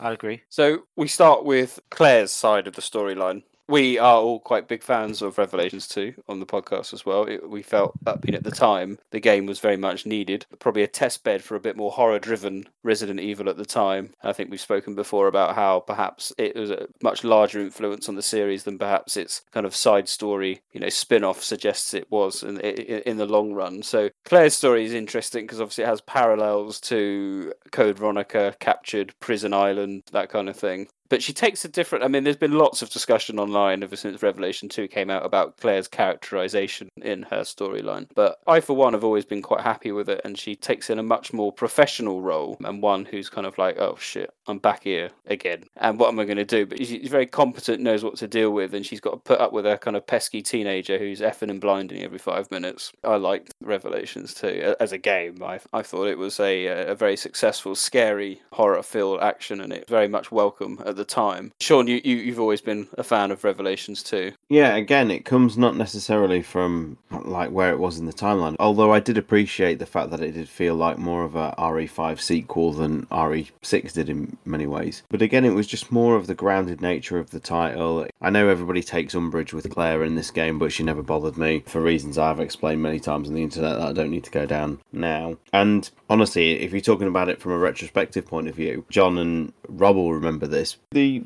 four episode playthrough, it was a blast, you know, going through each week. But the epi- Mm. episodic nature, which people don't really get now, because um, you know, so many years have, have gone on from Revelations two that it was an episodic release, and and those weeks of sort of speculating where the game was going to go and everything like that wa- was genuinely wonderful. This was, I think, if we're talking about it as a game series, not necessarily with regards to its canon, the turning point that paved the road for what was going to happen with Resident Evil Seven. With regards again to its lore, which is obviously the, the focal point of uh, what we're talking about today, it gave us resolutions to plot points I never thought would even be touched upon. We know we've always you know talked about how so many things are alluded to or hinted at in this series that are never touched upon again. And alex wesker was one of those things that we even talked about on forums that you know she's never going to get mentioned again. He's never going to get mentioned again because we had no idea obviously of um, the identity of her at the time. And then when they actually did you know with the big reveal of episode two of revelations as it was it was like oh my god you know we're actually going to get a follow-up to a plot point you know, it almost felt like we were being spoiled by Capcom. So yeah, I think Revelations Two is a massive entry. I think it it's almost a disservice. It's still labelled as a spin-off. Mm.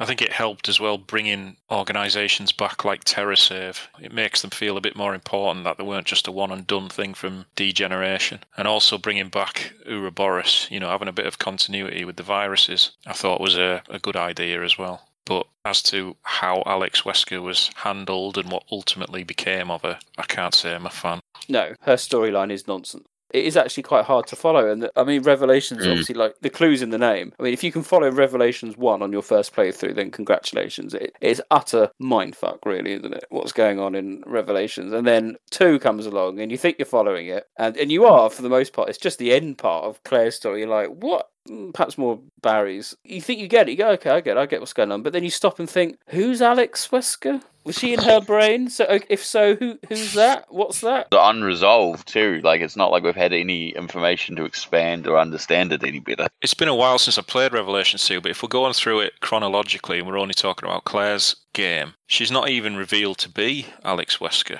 is she not, at this stage? No, I think No. she's only ever referred to as the Overseer. Yeah, I Mm. thought that was the case. I couldn't quite remember. It just occurred to me, you know, Spencer earlier he mentioned the MCU with in comparison with this series, and one of the biggest criticisms that the MCU is leveled at is the fact that you need almost encyclopedic knowledge of that universe now to get into a you know Phase Five movie. You know, if you if you were to just randomly go to the cinema and, and say, I'm going to go see the Marvels this week, Good film. you're really not going to have any fucking idea what's where these characters have come from, what they're about, who they are. And although the narrative might work on a basic level, you're not going to have any of that emotional weight that the story needs you to have to extract the most from these characters. And now I think about that. And I've always kind of dismissed it as an MCU fan. But now I think about it, fucking RE was doing this shit 10, 15 years ago. You know, if you just talk about like the Revelations games as their own identity, so you've got Resident Evil Revelations 1, and that decided it wanted to tell a storyline of the beginnings of the FBC, the BSAA, and all that. And then you, you think,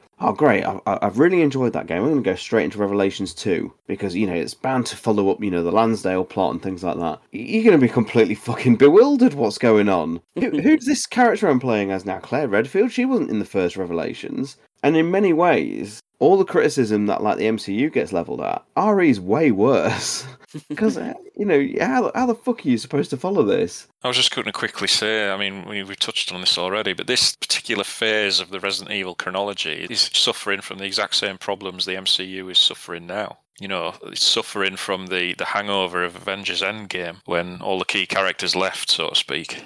And, you know, that's a masterful point, actually. Yeah. RE's in the same Definitely. position now, following That's, RE5. that's like that's the post RE5 thing. Yeah, exactly. I think it's a valid point. Yeah. They should just do at this point and just bite the bullet and admit to it, and then just do a whole new start and just be like, "This is the biohazard connected universe." But that's Well, kind of what they did with Seven. That yeah, essentially what they did with Seven was like going right, clean slate. Let's try and keep this minimal. So you know, there's a little bit of history of Umbrella connection. There's a few things, but relatively the plot is easy to follow narratively within its own universe, and the stuff that isn't is kind of explained through the eyes of the Mm. character, literally. So Yeah. Yeah, they have kind of done that with what became the Ethan Winters, the Winters saga. You know, it, it was to try and create a new narrative that still fit within the world, but wasn't beholden directly to it. I almost wish they'd never bothered numbering the Revelations titles. If they'd just given them the full name of Resident Evil Revelations and then a subtitle. Yeah, or Resident Yeah. Evil Revelations was just Revelations, and Revelations Two was just called something else. Yeah, yeah, absolutely. Get you know. More, each- more revelations. More. I think I think to be honest, Capcom talked why they called Village Village, and I think a lot of that is down to the fact that they don't want that baggage.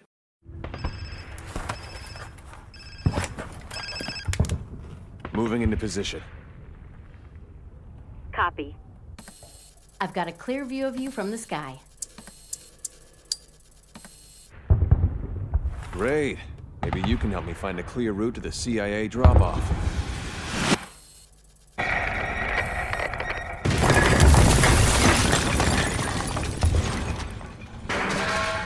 Looks like they're doing some serious renovations down here. Listen to me carefully, Leon. Your mission has been aborted. The U.S. is going to pull out of the country. What? I just got here. After taking me off furlough and sending me to this godforsaken place? What the hell? Washington and the government there have decided to go their separate ways, so everyone has to leave, not just the embassy staff. All American citizens have been ordered to evacuate the country. I don't give a damn about the politics. We've got confirmation that BOWs are being used in this war. If we don't stop them now, the same will happen everywhere else. Do you really want to see that?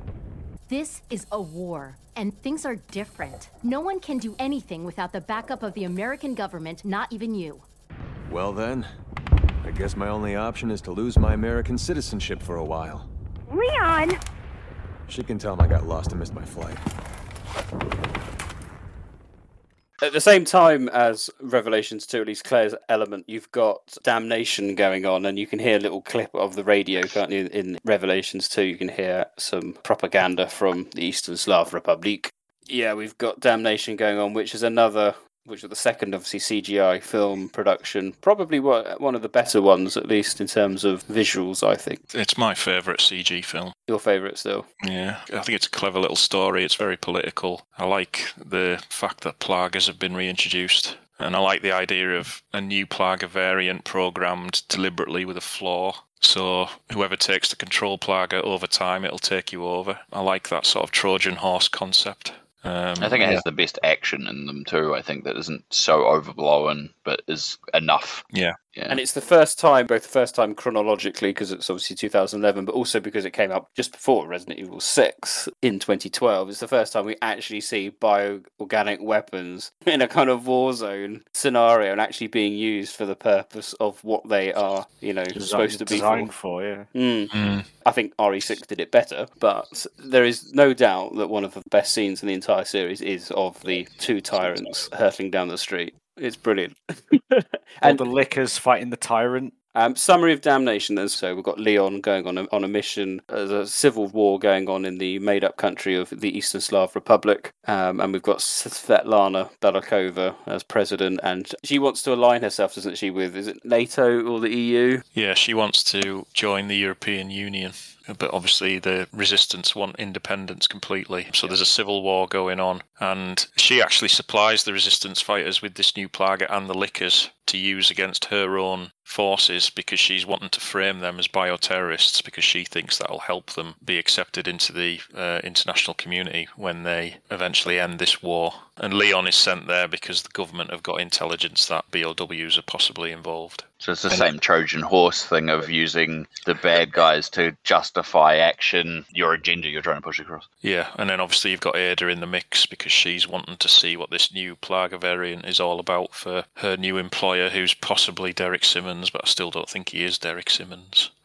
It certainly is Derek Simmons, but I don't know what happened in production. It's clearly supposed to be. In the same way, it's clearly supposed to be Spencer in Umbrella Chronicles until it isn't. Oh, the old guy in the back of the helicopter? Yeah, 100% supposed to be Spencer. Oh, that's supposed to be him, yeah, for sure. Yeah, but yeah, we, I like Damnation. I, I think it's good fun. It's not not a bad political storyline. I'm not sure Ada was necessary for the actual storyline myself. I think they just put her in because Needed the box art for the fans. Uh, yeah, yeah, That's exactly um, what that is. I can tell you that now. So all the Ada fans are like, oh, look, it's our queen. There she is. So that's kind of going on, and then Revelations 2 kind of picks up again six months later. And this is always quite weird because this is supposed to be the twist, isn't it? Because you're not really told in Barry's storyline that it is six months later. The idea being that you're kind of like, I think it's implied that you're kind of there at the same time, and it's not until you get to the Yeah, or shortly after. Yeah. Yeah, and you get to the end of chapter one that you realise, oh, this was recorded six months ago. Dum dum dum. You know, and, that, and you're like, oh my gosh, what's going on? And um, I think the best thing is the fact that the afflicted, the zombies, become the rotten. I think that's such a really simple, simple idea that all the enemies, in theory, that Claire puts down kind of come back again in corpse form, if you like, as the rotten. I think that's just a really cool, really cool idea. Before we start Barry's, there's a couple of other things, isn't there? You've got the Struggle and Little Miss games. I've honestly, I'm going to hold my hands up. I've never played them.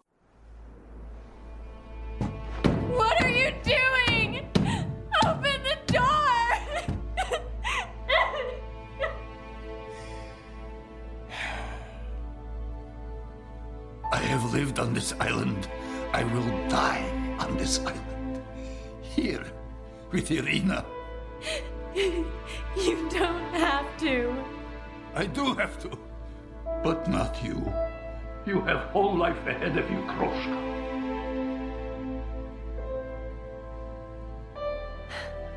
It's Moira. Me my fucking name for once, you dinosaur. You should wash mouth out with soap. Moira.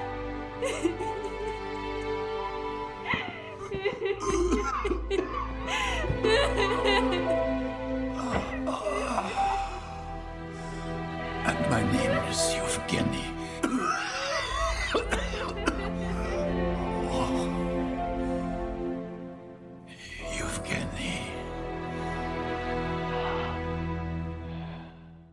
The struggle is wonderful. I mean, it's just like a little bonus game, really. You're just essentially just hunting rabbits, but it carries quite a big emotional impact. Um, Yeah. You know, the relationship between Moira and Evgeny is uh, is really good. It's quite emotional. You definitely should give it a go.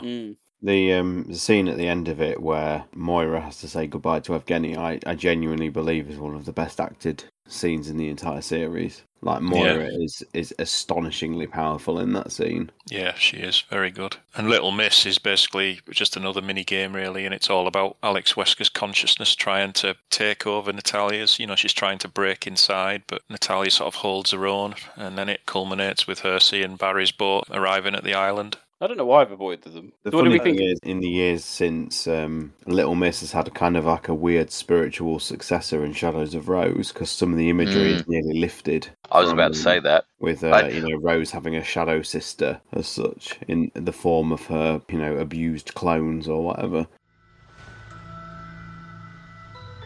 Body.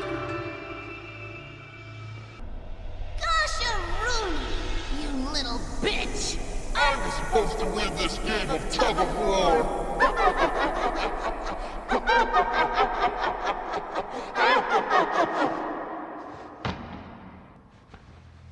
But there's still plenty of time to get under your skin. And next time, you won't see me coming. Barry's side of Revelations 2 is quite interesting. Um, you know, you've got basically a, a newer version of Lucia being able to kind of pinpoint BOWs, and you go around, and it all culminates with Barry getting annoyed that there's another a she Wesker, as uh, he likes to call her. And um, you know, the, some of the imagery is fantastic. Um, I, I don't want to dwell on it too much because we're kind of talking about the kind of lore points, but you know, towards the end, uh, in the mansion kind of element and the underground kind of cabins with all the dolls and the candles, it's absolutely brilliant. It's just such a weird storyline at the end. With, as, as I said earlier, it's so hard to work out exactly what is going on, and it kind of ends with if you choose the right ending, you get Natalie X, if you want to call it that, Natalex. So the question, I suppose, I'll, I'll put open to everyone: Do we think the Alex Wesker storyline, which was obviously teased, in, you know, essentially in two thousand and nine or ten, was that a suitable way? Could they, should they have kept Alex Wesker alive as a potential ongoing villain? Wesker. She's so scary. I can't stand her. Who? The woman here with Wesker? That is Wesker. Alex Wesker. Two Weskers? You gotta be shitting me. We've spoken a lot about. Bear in mind, this game came out in what I, 2015. I think I think they'd already had their fill of Wesker because you know Albert Wesker this long. I think adding another Wesker in there would be too close to what came before, and they probably wanted something fresh and new and different. But they also need to just wrap up the Alex Wesker you Yeah. know, plot thread, get that out of the way and done, and then we can move on to whoever our next big bad is going to be. The problem is they haven't. They've left it, Yeah. left this weird, open, hanging ending. That to Yeah. me was the grand irony of Revelations 2 was the fact that they'd been given this Alex Wesker anvil that they had to deal with. And they go, okay, absolutely, we'll, we'll deal with it. And um, they did it so effectively, they killed her off in the same game she's probably introduced in. And this has been the staple of every villain that's occurred in the series since. Well, no, see, the interesting thing about this is that we are moaning about this one and done villain, but they did actually leave an open door for this villain to essentially continue to exist in Oh, another yeah. form. But it's done in a way that you're kind of like, why did you do that? You might as well just killed her off. Yeah. Ironically. Yeah, so But- Nat- Natalex, as we call Yeah. as she's effectively known, um, could resurface again at some point, ladies and gentlemen. But It would have been interesting to connect that with this mold network thing and having basically Alex in this new form realizing that maybe even an even better thing is to extend her reach by being able to extend her abilities through a connected network like the mold and tying those two things together. It's always possible. I'm just saying because that would be an interesting narrative spread to go. How can I continue to live? I'm going to have to transfer from person to person. Can I find something that will continue to exist and be uh, a, a conscious? And and the, and the mold is definitely something like that. So I just can't see a scene in Resident Evil 9 where suddenly we're going to turn around and some creature's going to emerge and go, It is I, Alex Wesker. And every person's going to go, Who? It's not. It's- it would have needed to be another Revelations title Yes. at this point if they're going to continue the story. But then it's like, as Sean alluded to earlier, the first Revelations and the second Revelations, if you played them as just a franchise, you, you wouldn't see the connective tissue. so the third one even was a continuation. It may not have been had they gone down that route. It might have just been another story with another villain and another outbreak and another set of characters, some returning, mm. some new. Who knows? Batman, how, did you think they handled Alex Wesker in the end? Were you happy with it or a bit annoyed? I think they made the right decision to kill Alex Wesker off, although at the time it was disappointing because I think if they were going to establish a new villain, I think she was going to be our best bet. But I agree with John's point. I think having another Wesker running around and leading the antagonist side of the series might have been confusing for some people. But the whole storyline of her essentially trying to kill herself and transfer her consciousness across, I hated that at the time. And mm. I know the series has taken a bit of a crazy route recently with molds and realms of consciousness, so it maybe doesn't seem quite as daft looking back, but it's certainly not the road I would have gone down with it. my thing as well is like as I said earlier, even when I saw the Alex Wesker thing in five, I kind of was thinking it was going down that kind of cheesy soap opera route, and even then, it still kind of does by going down this idea of like we have to replace the villain with a similar villain with the same name, but not quite the same enough to make a twist. And so, yeah, I, I agree with both of you on that front. Right, 2012, a massive year for Resident Evil out of universe, and of course, the start of the Resident Evil podcast, far more important. But in uni- in universe, it's not quite as action packed, should we say? And we're we're now treading into very dangerous territory, ladies and gentlemen. It's the start of Umbrella Corps, the experiment. From a lore building point of view, there's quite a lot going on. So the experiment is the single player campaign um, that you play as 3A7. The implication is that the Umbrella Corps are mercenary groups sent into previous biohazard areas such as Resident Evil 4's village, the um, South Pole Terminal, replicas of the mansion as well as in, and the RPD and things like that. And they are basically doing the paramilitary work testing weapons such as like the zombie jammer and things like that. It's pretty much implied that the Umbrella Corps that have the Umbrella logo are still part of Blue Umbrella. They are the naughty wing, naughty boys, if you like, of Blue Umbrella, and they are going against their UN protocols and sanctions that are in place. I don't think it's 100% confirmed, but it's more or less confirmed, and that's led by someone called the Executive. But the interesting point, and I'm sure John will allude to a bit more, is the fact that it's not just the Umbrella Corporation that are there, there's lots of other organisations involved, including companies like Shenyar, and there's, there's loads of others. We've got them actually listed on, the, on, on our website under the encyclopedia section under other organisations, so you can check them out. He knows So the- there's others, but he can't pronounce the names. I'm sure there's others. Yeah, there's lots of others. You know, they're all there. So the Umbrella Corps is almost like a nebulous title for all the kind of organisations that kind of go in and do the work. And the experiment is basically this one chap who is being trained to become part of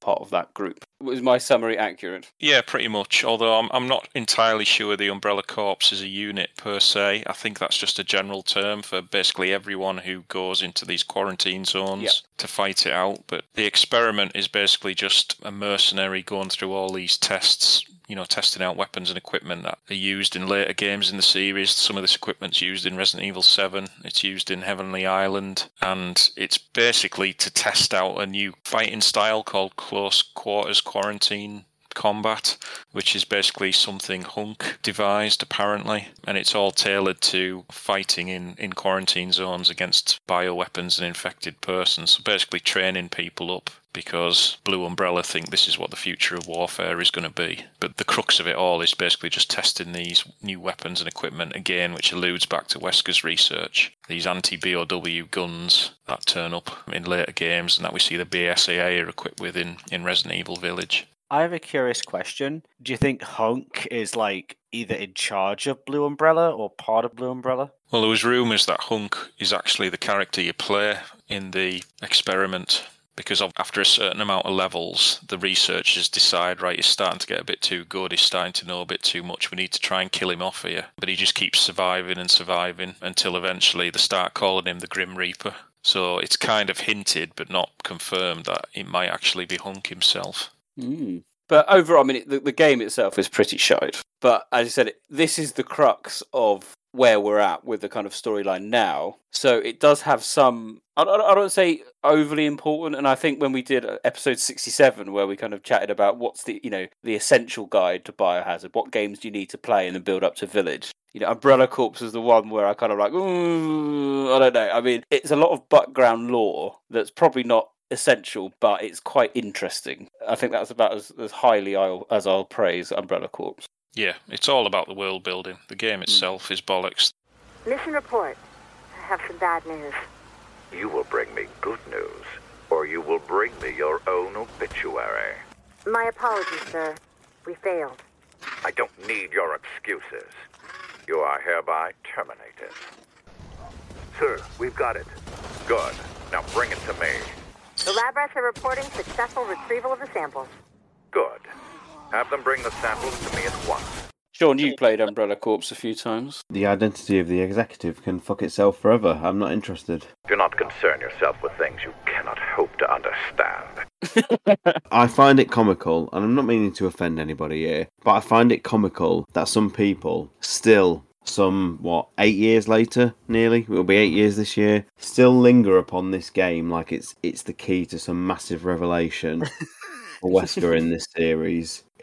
no one played it, guys. Outside of your core focused RE Feveran fandom, nobody played this game. And so if you think they're going to start the foundations of bringing back one of the most famous video game villains of all time in a fucking 2-bit multiplayer shooter that disappeared as quickly as it arrived on the PlayStation Network and Steam, then you are absolutely utterly deluded. To be fair, though, Sean, didn't you and I play Sub Umbrella Corps together? For a We, we, we played about three matches and it was okay. We had I'll, I'll go fun. as far as say as it was okay, but Did we did we comment on how like nice the environments looked?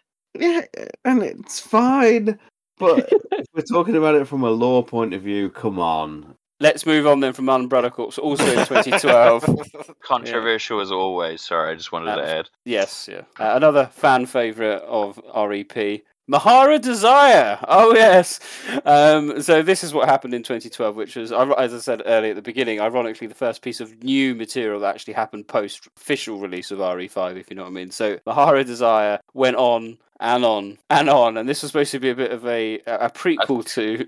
I think we're still waiting on some news updates, Nick. I'm sure we are. I'm sure we are. Um, Highly sought after now, of course, if you've got the complete collection in English. Marhawa Desire, which was touted as the must read prequel to Resident Evil 6. In terms of a summary, we are in uh, Southeast Asia, somewhere I think close to Singapore. We've got this very uh, prestigious university run by nuns, and it's just a stu- you know student thing. And then Carla, spoilers, ladies and gentlemen, Carla basically goes there to test out the C virus, and Nanan and Bindi try to escape. One of them's infected becomes an early version of the Lepotitsa, which in turn, as, as we know, which is the kind of gas ones that cause all the zombies to come out, and then that infects the student population. Uh, and we follow Doug Wright and his nephew Ricky Tozawa. It's just basically an excuse to have schoolgirls to be running around in a zombie filled apocalypse. And it's not the best manga going. It's got its moments. Chris turns up to investigate, but I didn't like it as much as, ironically, Heavenly Island. I thought Heavenly Island a little bit better.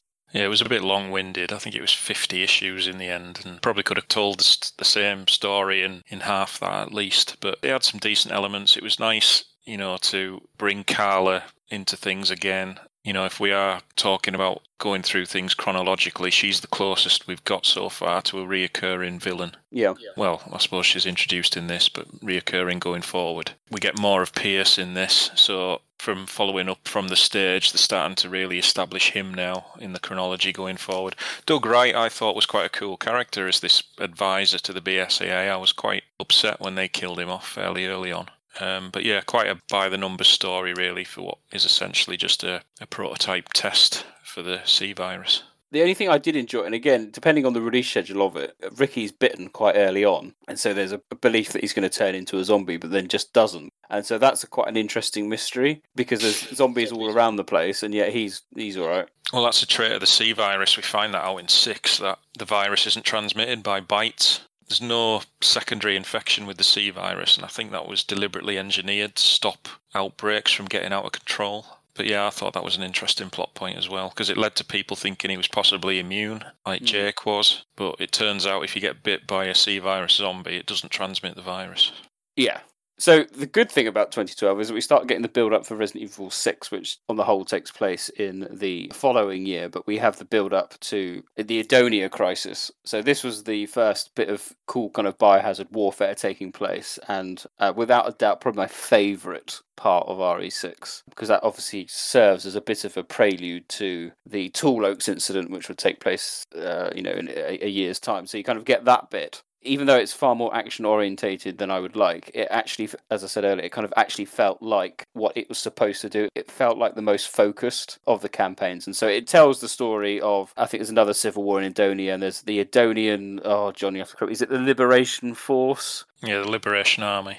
Oh, close. Yeah, it's a very similar setup to Damnation. Mm. This time, the government are using BOWs provided by Carla to try and repel the resistance, and obviously that leads to the BSAA being calling in. Again, it's essentially another C virus test, but the reason it's in Edonia is because the family have identified a particular mercenary working there is the son of Albert Wesker. And he Yes, potentially carries the same blood type as his father, which makes him immune to most viruses. And they want to get hold of him to make the C virus even stronger. Yes, the whole thing is framed around Jake. Now, I've always had a big issue with this because I never got the impression Albert Wesker was immune to viruses. I just thought he had special blood. Well, actually, I lie. I don't think he ever has special blood because it doesn't really allude to it in Resident Evil 5. The whole kind of Project W is not really about eugenics per se, it was just about finding the best of the best, but not through genetic manipulation or anything like that. It was just like, you know, finding, oh, he's got the highest IQ, he can be part of Project W. Uh, it's not a huge leap, but I always felt a little uncomfortable that Jake, I mean, Jake felt very shoehorned in anyway.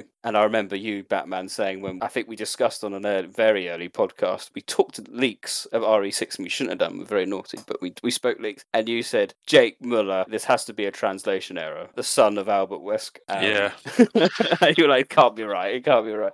I just never got the impression that it would make him immune for viruses. I just got the impression that he adapted particularly well to the T virus because he was part of Project W. But I, I don't know. You, you could correct me on that.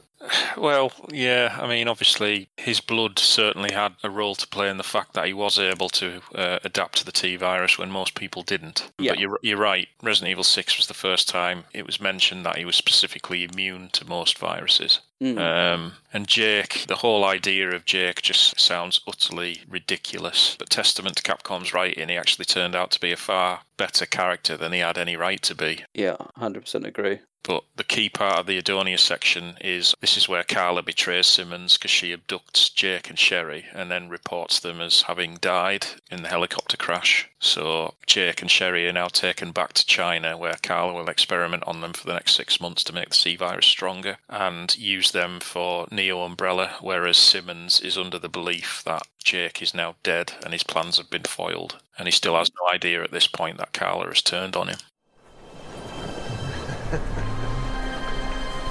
You know, those shots of yours pack one hell of a punch, lady. So, you're Wesker Jr. Wesker, you lost me.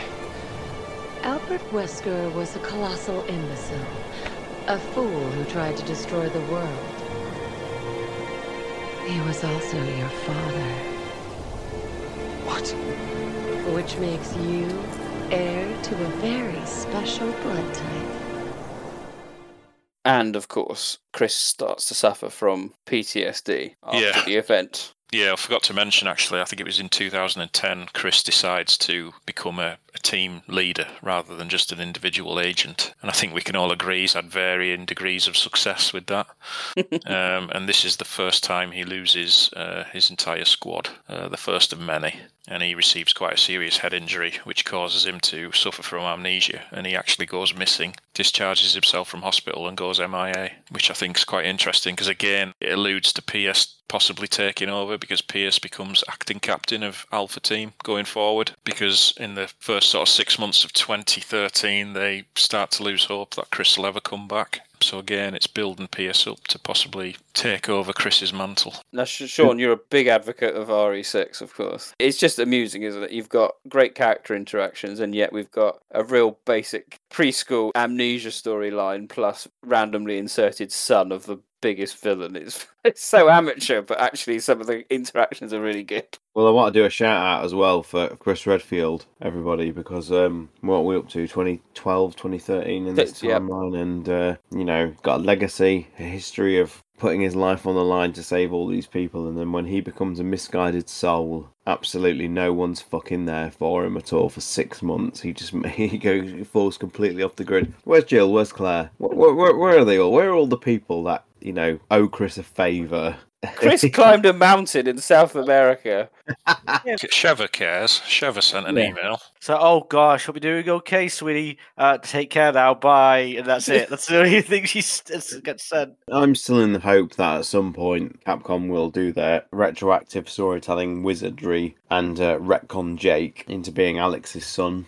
Because one of the biggest plot points in the series I just can't comprehend is the fact that Wesker, and I'm basing most of this on Wesker's Report 2's entries. I just can't believe that Wesker ever got down and dirty with with somebody. At the very least, if they're not going to necessarily retcon him into being Alex's son, at least manage to find a way that makes him more genetically engineered than the victim of a one nighter or whatever. Because if you, if you read Wesker's report too, the Wesker that writes those entries cares nothing at all. In fact, he even ponders how at one point certain individuals can even contemplate having a life like Birkin because he himself can't see him in that role of being, you know, having these emotional connections or anything like that. So the notion that he just goes out on a random one night stand on Raccoon City, it, to me, it's just nonsense. What if it's And- actually not like a biological son in the traditional sense? What if it was like something that was like like a clone, perhaps, or That would be more plausible than him just being a offspring of Wesker for sure. I'd agree with that. Or make him a son of Um, Alex Wesker, she said. The only reason it works is because we're told it works. It's forced upon us as an audience. Hmm. And I think the entire thing was done so Jake Muller, Jake Wesker can pair up with Sherry Birkin and it can be the Birkin and Wesker saga again. And I like that in one sense. I like the the symbolism of it, if you if you will. You know, and Oh, everybody okay, knows Willem and wax lyrical about how much I love Sherry in this game, and I like Jake in this game, but the Mm. connection between Jake and Wesker is is, is the weak link. Do we think Uh, Sherry Birkin's return was successful, though, Sean? Sherry, I think, is the one. If we're talking about her as a character, when she was first announced, and everybody thought she was actually coming back, which is a, a story from another time. But when Sherry Birkin was announced as a, you know, as an agent, as a as a fighting character, I thought, oh my god, what have they done? You know, this is just so ridiculous. But I have to hand it to the writers of Resident Evil Six. The level of care and consideration in the cutscenes, they sell that character absolutely one hundred percent. I'm not meaning to belabor a point that I keep mentioning, but for me, Resident Evil 6 is a what on the surface level and could easily have been a very soapy plot Yeah. done very poorly, but it's the character interactions and the dialogue that uh, elevates it above what are very generic concepts. Yeah, absolutely. And I think Sherry is the main benefactor of that. I think I think she is one of the standouts of that game easily. So, you always been like that? The whole healing thing? My dad was a scientist. He was working on BOWs when I was exposed. Luckily, I was treated with the vaccine before it was too late. But the virus adjusted and adapted. It's been a part of me ever since. What happened to your father? His research killed him. By the time he died, His body had mutated so much, he wasn't even recognizable. Sorry, I, I didn't. I didn't mean to. That's alright. Besides, I didn't walk out of it empty handed. Yeah, you got superpowers. That's not what I meant. The people who saved me, Leon and Claire, are the closest friends I've ever had. Claire is a BSAA guy's sister, right? They risked their lives for me back in Raccoon City. I guess I'm still just trying to live up to their example. Never giving up. No matter the odds. I have to say, I never really got the impression, though, because John, you mentioned that Jake and Sherry are captured. I never got the impression that they were there for six months in the Chinese facility, wherever it was. You feel they just kind of get up and then, oh, you can go now. Yeah, they choose a very opportune moment to escape, just as everything else is kicking off. Mm. It's kind of weird because Edonia happens, and then we don't really get that much exposition, you know, in the following six months to build up to the events in Tall Oaks and Lanshiang. It just kind of happens. Um, it would have been nice to get. I think there's a couple of files, you know, where Jake talks about being experimented on and how people keep asking him questions about Wesker and such things. But we don't really get a lot of files telling us, you know, the background information. That's that's another problem with this particular era of the storytelling. You know, in the Raccoon City games, we get so many different diary entries, different perspectives from all different kinds of people explaining what's going on, and, and we get very little of that in this particular era of the series. We get plenty of supplemental material talking about overall world building, but when it comes to the characters themselves, you know, we get very little of um, what's happening from their point of view. This brings us into 2030, and then obviously the continuation of Resident Evil 6. So that leads into the Tall Oaks incident. And I think this is where 6 suffers from because this is where you kind of start your story, really. Most people, you play with Leon. The original game forced you to play the opening with him Yeah. and then play it in sequence order, so you had to. I would prefer it in chronological order. I think that helps following it. Um, but anyway, yeah. So we've talked about Adam Benford already. So he was quite adamant, and he was going to use Tall Oaks at the university to announce to the world how the U.S. government are pretty much complicit in what happened at Raccoon City, and with the insertion of Infinite Darkness, we know just how much Leon kind of knew about it as well and was quite happy to keep it on the QT, which remains a really interesting point, actually, and and in Claire's kind of horrified stance at Infinite Darkness at the end, just as, oh, no, okay, you know, Leon's not quite the go to poster boy, and I like that kind of element, doing a kind of greater good. But is he, you know, is is that the right decision? But anyway, by the time 2013 rolls along, he's got Benford, who's going to announce to the world what's going on, and that puts Derek Simmons in the frame as being public enemy number one and someone that helped facilitate the destruction of Raccoon City and, of course, his ongoing experimentation. And again, he, I think he, he kind of shares a similar role, really, to Lansdale as well, as needing all this power and control and bioterrorism to kind of control the New World Order. I mean, I personally hate family, but then I hate Metal Gear Solid 2 and the Patriots. The insertion of that I felt was completely unnecessary. Adding that extra layer of control and authority, in my opinion, ruined Metal Gear Solid. And if they'd continued with the family onwards as being this super omnipresent mythical organization that, you know, that has the Chinese government in one hand and the US government in the other hand, know- then I'm, I would have bailed because I despise that storyline. I like to keep it at a very, you know, I don't mind governments being bad, but having someone control it, no, no, I, I find it completely implausible. And Spoken by someone who's never enjoyed the X Files. I've never watched the X Files, so Oh, it's so good. so for me, I, I'm pleased they didn't like it, but it was one part of RE6 that I still find lamentable and unnecessary. And I think that's that view has almost been validated by the fact that the family have never come back, and I can't see them ever coming back at all. Bioorganic weapons are a global threat, and we are partly to blame. We have to come clean and start working with the rest of the world if we want to have any chance of fighting this. Whatever you decide, sir, I'm with you. I've always valued your friendship, Leon. It's time we take responsibility and end this mess. So Tall Oaks was supposed to be the survival horror part of Resident Evil 6, but it's not really. It just slows it down to walking pace for lots of it. But it has got a shark in it, so that makes it mildly enjoyable. Although it is quite weird. What did everyone think then? So the kind of plot point of this is the whole point of Tall Oaks was a kind of counter to stop Benford revealing it, and he obviously became a zombie, which is quite a cool shot, I have to say. You know, obviously infecting a president's quite a bold move. I think everyone would agree. Simmons had the opportunity to potentially become the next recurring villain. I think he's still my favourite post Resident Evil 5 villain. I just find it very compelling, and I'm not sure why. Because if you play Resident Evil Six, it's he's hardly in it at all. Yeah. You know, he's in a few cutscenes. There's a couple of files from his point of view, and you know, even throughout Ada's campaign, it's not actually him. It's uh, it's Carla posing as him. So we see very little of him really, but I just find him a really interesting character. I thought it was interesting how they retroactively made him the key decision maker to bomb Raccoon City. And I kind of like the way this game ties back into elements from Resident Evil 3 with the whole US government Mm. versus Umbrella thing. I said in Discord recently, I wish Remake 2 had name dropped him in some of the files as the uh, US government official that was negotiating with Birkin to get the G virus out of the city. I thought that would have been really good. So I was very disappointed that I know we're not quite there yet, but Simmons uh, is killed off very, very early. I would have liked to have seen him return in a future title. Yeah, I agree. I, I think had you go beyond Wesker, then you you know you you establish a villain in the U.S. government that even Exactly. the likes of Chris and Jill can't touch politically. Mm, You know, yeah.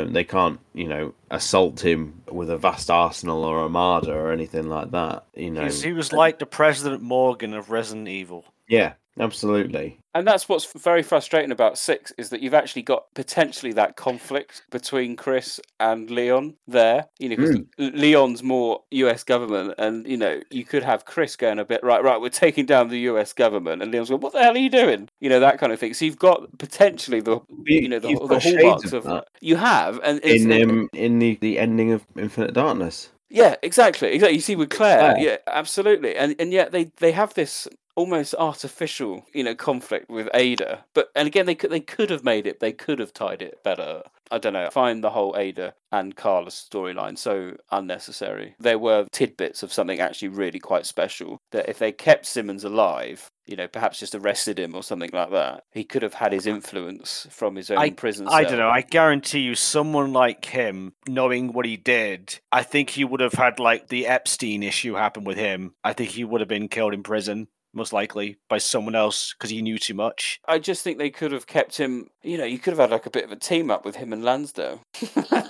That would be scary. And of course, if I remember, if I, I haven't played it for a while, if I remember correctly, don't we see him at the end of Leon's campaign? He just like hello, and then he becomes the god knows what. Well, you've got the whole subplot of him blackmailing Helena Harper into Oh, working yeah. with him. He blackmails her into abandoning her post, which leaves Benford vulnerable, which is how he gets infected. Yes, that was it. Yeah, 'cause it's the safety of Deborah, wasn't it? Yeah, and all that. Yeah. The President spoke highly of you, Agent Kennedy. Likewise. He told me you've been friends for 30 years. Tell me, is it true you were the only ones present at the time of his death? What are you saying? Well, you must be aware that you are both Suspects in this attack. What? Agent Harper, At the time of the attack, you had abandoned your post. leaving the President vulnerable. You must admit such behavior is You Son of a bitch! You're the one who planned all this! With what evidence could you base such an outrageous accusation? I am the National Security Advisor. It's my job to Prevent terrorist attacks, not cause them. You liar! Elena. If the two of you Feel so strongly about your innocence. Then you should have no problem turning yourselves in.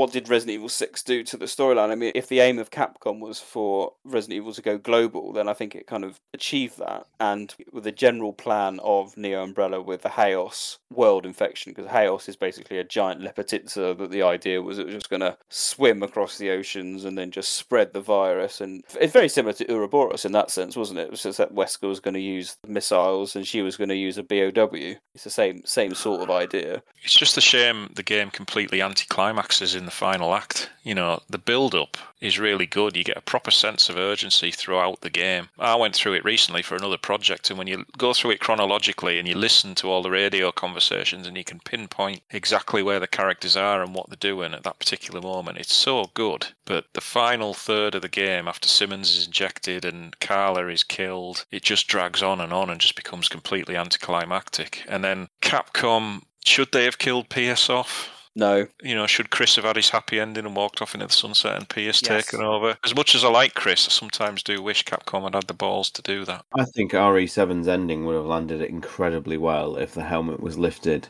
and it's I'm Piers Nivens. Yeah, definitely. Because that would feel like the true I'm the hero now. I'm your Chris Redfield for the series going forward. Yeah, and you could have had a whole storyline of him not believing he's good enough to be Chris Redfield. You know. That could have been the entire Not a Hero campaign. It's even Exactly. worked into the title, Nick. I know. Look at this. I don't think I'm a hero like Chris because. Yeah, oh, it's it even has a double meaning. Fucking hell. Oh my god. Why don't we work for Capcom? hey, Catastrophe, if you're listening, put us on the writing team. it's a shame. The interactions with Piers at the end, it's a good moment. I just wish he was cured. Yeah. You know, I, I don't see why they couldn't have had something similar. You know, if you wanted him infected just so he could do the, you know, do his electrical arm It- it's a hard ask of any character to challenge your hero of the series as hard as Piers does. Uh, Yes, he does. And that he comes out and you actually sit there and go, Piers is all right in my book. Mm. It's testament to how well they've written him. Yeah, I must admit, I'd, I'd forgotten just how good some of the scenes are between him and Chris in the game. In the midway point, when Chris really starts to lose it and they almost have a fight, you know, Piers is really good at reeling him in. I do wonder if Capcom's decision to kill off Piers in this is why Jill wasn't Chris's partner. oh, you know- maybe. You know, I can only assume they invented Piers because they knew they were going to kill him off. Otherwise, Jill would have been there. Mm. It'd also been interesting because they could have had the opportunity to then develop further Piers games if they were still a bit unsure as to whether you know he'll he'll resonate with the fans. You could have had a spin off. So I just think to a version of RE Village where, you know, Ethan's obviously been killed off. It cuts to the Jeep and it's Piers. And Piers jumps out leads the Hound Wolf squad. It'd just be awesome. I wouldn't be feel sad about that. Piers running through the village just kicking ass. It'd be ace. And the only imagine- thing you don't get is the Spencer connection in the lore room, and that's it. Yeah, but this is where I think Capcom lost the bottle a little bit because post Resident Evil 6, we had all these characters established. We had Piers, we had Jake, we had Sherry, you know, we had Moira. I think these characters could have been the future instead of hmm. just going back to the same old cast. Yes. Like the rise of Skywalker. Back to the Skywalkers, everyone. Never leave the Redfields. I mean, I could wax lyrical about this, you know, because it, it ties into the thing we said we're not going to talk about. And I'm not going to go down that tangent, but it's a reversion back to familiarity instead of embracing something new. And that's where Resident Evil is at the minute. Is it is so happy to retread steps we've done before because it gives people those classic characters. You know, why would you make a brand new Resident Evil game with, you know, Sherry or you know, Sherry and Moira doing a game together or, you know, I've seen I've seen some fans speculate why not have Sherry and Rose together because they're both sort of superhuman And the female lead. Yeah, it'd be a great game. But no, we'll we'll just go back and retell a story we've already had because that's what will sell. And it, I understand that from a financial point of view, but I'm not I'm not going. No, But, but yeah, you know where I stand on it. I just I know. So the post RE, because obviously RE6 has Tall Oaks and the Lanshiang incident, and, and you know, we've kind of briefly touched upon how that ended. So the, the scenario at the end, I mean, we finishes with with Jake and his apple, but I mean, what fundamentally changes in terms of the lore? What does the world look like post RE6? We've had, you know, two near world-ending bioterrorism incidents with Wesker and now Carla. Are the US government completely clear? I don't think anything actually particularly nasty happens to them. Do they just cast off Simmons as a bad egg? You know, that they got away with? I don't know. There doesn't appear to be many repercussions from it. No, it's mentioned in the files that basically the research materials Ada finds in her campaign, she leaves to Leon. And Leon hands them over to the inquiry or whatever happens, the investigation at the end, and that material clears Helena's name, basically just sets up Simmons and the family as the bad guys. Nothing much is mentioned. Again, it just highlights the dangers of bioterrorism. RE Net says Lanshiang has a population of approximately 4 million, and well over 2 million of those died in the incident. So it just goes to show that, you know, bioterrorism is getting out of control and nobody's doing anything about it which is putting more pressure on the likes of the BSAA to turn to people like Blue Umbrella for their tech and their weapons. But it's strange. That we've often lamented the fact that Terra Grigia never gets a mention in terms of like world-defining events. You know, a whole city is basically destroyed by the sun. But you know, whatever. We'll worry about Raccoon City only, and this goes back to kind of brand association as well. What we spoke at the beginning. But you know, don't think Lanshiang's ever been mentioned post Resident Evil Six come out. It gets a nice little mention in the Vendetta novel, which uh, Right. in, in, in a scene which, well, it's it's basically the first draft screenplay, isn't it? And I can't understand why this was cut out because it goes some lengths to explain why Leon is the way he is in Vendetta. You know, he says he, he's gone back to his job post RE6 and he just doesn't trust anyone in the government. You know, he can't look the new president in the eye. He thinks everyone's a member of the family. He doesn't trust anyone and he just can't deal with it anymore. And he has a nice conversation with Chris, and Chris confides in him about how he wanted to quit the BSAA because he just couldn't do it anymore. And they basically agree that they're tarnished by what happened in Raccoon City. It's something they've got to live with, and ultimately that's why neither of them can quit. Because if they quit, they'll be letting everyone, you know, all their colleagues from the previous games who died, they'll be letting all them down. So that's the only sort of post RE6 mention of of what happened in Lanshiang, but it would have been nice if that was kept in the film. I was going to say that would have been a really good introduction in Vendetta, and we kind of get it a bit in Death Island, I suppose. That in would a- be cool. That idea you said there of like, oh, can't trust this new president or who could be a member of the family. I know Nick, would, you would disagree with me on this one, but I think the idea of keeping the family around in the background as a passive threat and then having this more conspiratorial kind of thing of like, I can't trust anyone because someone might be working for this family, you know, for this group and all that kind of stuff. Like, that'd be really neat to do. Maybe like make it a bit like Hydra. Yeah, definitely. Like Hail Hydra sort of stuff. Mm. Absolutely. This does bring us on nicely to the end of 2013, beginning of 2014. So everyone's favourite CGI film, Resident Evil Vendetta, and the creation of the A virus. and The interesting thing, of course, in, in Vendetta is that they describe Glenn Arias as picking up the mantle where Neo Umbrella and Tricell left off. But A virus, John, enlighten us. Oh, it's- God. Really, it's just an enhanced T virus, but it's the delivery system that makes it unique. The base virus that turns you into a zombie is laced in drinking water, so it infects millions and millions of people. But that latent virus always remains dormant. It needs to be triggered by the second component, which is spread in aerosol form. So if you breathe this trigger virus in when you've already got the latent virus inside you, it will turn you into a zombie. And then the third stage is the vaccine. And the vaccine, it carries genes from the plaga, and Yep. that is how the zombies distinguish friend from foe. You know, if you've previously been inoculated with the A virus vaccine, it acts as like a genetic marker, so any zombies who are infected with it won't attack you because it recognizes you as one of them, so to speak. It thinks you're another infected, so it won't attack you. Because as we know, Ganados, people infected with the Plaga, unlike zombies, they don't attack each other. So it acts as a genetic marker that will stop you being attacked by another A virus infectant. And that's obviously what makes Arias's virus stand out from the rest in terms of being a marketable bioweapon. Rebecca tries to nullify that by creating her own vaccine, which is successful in the sense that it, stops you from turning into a zombie, but because it doesn't carry any traits from the plaga, it means even though you're vaccinated, the other zombies will still attack you, if that makes sense. and we have this bizarre scene, of course, where it can be reversed and you can become unzombified. Yeah, that's just go- bollocks. Sorry about that, chap. Did I just take a chunk out of your arm? Well, the less said about Vendetta itself. But Rob, how do you feel Vendetta kind of like? I was just going to make a comment of like, oh, I've just got a part of your finger stuck in my teeth. um, I really didn't enjoy it. Like, I enjoyed the elements of it, but from a plot and villain perspective, I really didn't. And I think I've made this very clear as we've discussed it in the past that I just, and I don't mean this because I made the whole Looney Tune thing. He's a bit of a cartoon pantomime villain in some respects, and the intent at the start seems right, but they're just kind of, yeah, I don't know.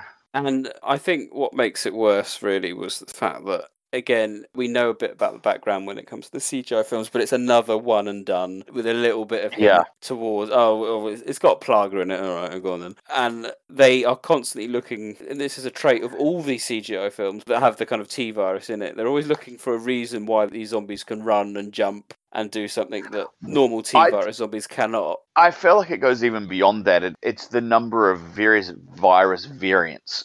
trying to say that without getting tongue twisted. It's that, that every time, in order to justify this, we have to create a new version of a virus, and it's kind of like what Bats was talking about before with the A virus, where you have to have it's a twist or on it's something already existing, but it has a, a change. And usually, yeah, it is plot driven in order to either justify a, a mutation or a, a, a movement of the zombies or a creature change, and it in, inevitably ends up either being something completely random and batshit, or a combination of previous viruses or plaga or whatever it is into some sort of new form. I mean, the CG films are not alone in this, obviously, but it is something that's become harder and stretches more credibility the more it goes on. Because at first you're kind of like, okay, yeah, that makes sense. You're combining these two things to create something new. But now it's like every time there's uh, so many permutations and so many variations in this that it kind of starts to lose its luster, if that Yeah. makes sense. Hundred percent, hundred percent agree.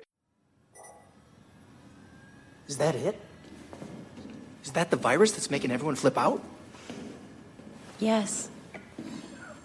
It keeps getting worse and worse. Attacks are happening all over the place. Where'd you get this? I haven't seen this footage before. It hasn't been released yet. They don't want the public to panic. Are you kidding me? There's been like 20 attacks in the US already. The BSAA is working to keep it under control, but But it'll just keep happening till we find the cause and stop it, right? exactly. This is being done intentionally. This was one of the first instances as well where we kind of see fusion, which obviously creeps up again in Death Island because doesn't old Glenn merge and fuse with Diego to create Redfield Tyrant? It's all a bit weird. Yeah, it's a pretty forgettable film overall. The best part of the film is that stupid point blank gunfight between Chris and Arias, where it's like just gun guitar stuff. That's amazing. The whole of New York is nearly infected. We've got a silly rail cannon going off, going, whoopsie, I've just taken down 500 skyscrapers with one single blast. Sorry. If you think about it, the infection in New York is like the biggest event in the series, and it happens in like the last 10 minutes of the film, and it's done and dusted. Again, the novel goes into so much more detail. You know, the National Guard are called, all the NYPD have been wiped out, the United Nations building's been turned into an emergency shelter. There's all these cool extra details, and there's just none of it in the film. It's a shame. Right, sticking with 2014, we're zipping through. We have the beginning of Resident Evil Heavenly Island, which is the second original canon manga, which is set in this time. Interestingly, with Heavenly Island, you pick up the first kind of issues, you think, okay, we're not dealing with anything particularly intelligent or clever here. It's basically Love Island, but with zombies. Zombie beach party. Zombie beach party. That is it exactly what it is. Big breasted women ended up on an island and they all get one by one killed off and turned into zombies. And you're going, this is really, really shit. It's very trashy. This is the thing. A lot of people dismissed it, and- and for absolutely good reason, because it, it just felt like a bit. Uh... Actually, get beyond that. It's really good. It is a really good, interesting survival of the fittest style storyline with what's called the Kodoku plan. And the, whether there's a new virus, we for the website we've just put the Kodoku virus because there looks to be slightly different things. But you've got amazing amount of connections to Umbrella Corps. You've got the Shenyar pharmaceutical company. They're back using zombie jammers. Parker is back. Claire's back on another island because she just can't help herself. The island is the Lost in Nightmares island, not the kind of sane island from Revelations 2. You've got hunters are in it, make a random appearance towards the end, and you've just got the idea that is first started in Resident Evil Survivor, because if you read the files in Survivor, when creating the Hypnos Tyrant, it was all about the survival of the fittest genes in order to create, you know, a better tyrant. This is all about infecting people and having them fight them and tweaking viruses based on the, I think it's the blood and or brain serums, I think, from the victors, and then putting that into other people to eventually get the ultimate creature, which was set in motion by Alex Wesker, and then she kind of left the island, and then uh, John, I can't remember the name of the person that did all the experiments. Dirk Miller, another great Dirk- name, who is obviously based on Christopher Walken. If you look at his art in the comic, He does all these experiments. And then you've got a spy from Shenya called Zilly, and she she infects herself and she becomes this weird kind of another spider type random creature mutation. But it's actually a really good storyline and, and the investigations into it by Claire and Parker and stuff like that. But it's good, isn't it, John? Yeah, it's it's really good, and unfortunately, it's one of these lost storylines, really, because it's it's the only piece of canonical material that's never been officially translated into English. No, it's had German treatment, hasn't it?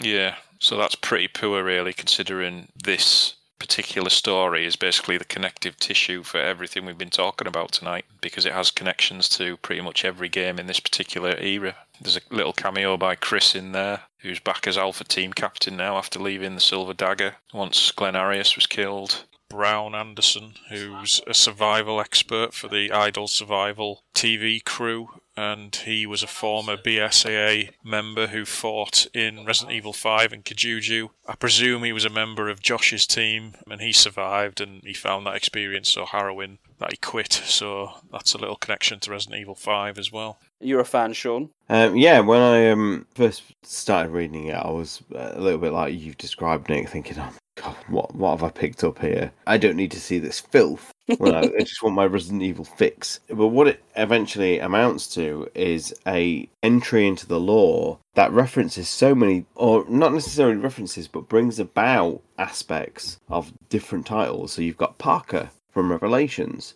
you've got Claire, you've got the Zombie Jammers Mm. from Umbrella Corps. You know, just featured into the material. You've got an entire unit from uh, I want to say is it Shenyar? Shenyar, that uh, yeah. Attack the island. All their soldiers are using zombie jammers from Umbrella Corps. You've got Claire finding a reference to Spencer. You know, she finds a book with Spencer's photo in it. You know, and you get this little moment. All this is within this manga, and it's and it, it's just so frustrating in so many ways. As good as it is that it exists, it's frustrating that we have something that has so much cohesive tissue to the rest of the series, and it's a manga that no one's ever read, at least in the West. Mm. Un- unless you actively seek it out, all of this is lost. It's a moot point. Again, it goes back to saying what we've been saying, you know, what's underlined the bigger problems of this retrospective tonight is that the connective tissue is the supplementary material that people in the West aren't aware of unless you've heard it here or you've been on, you know, your websites that you're familiar with. And it shouldn't be like this. It No. shouldn't, you know,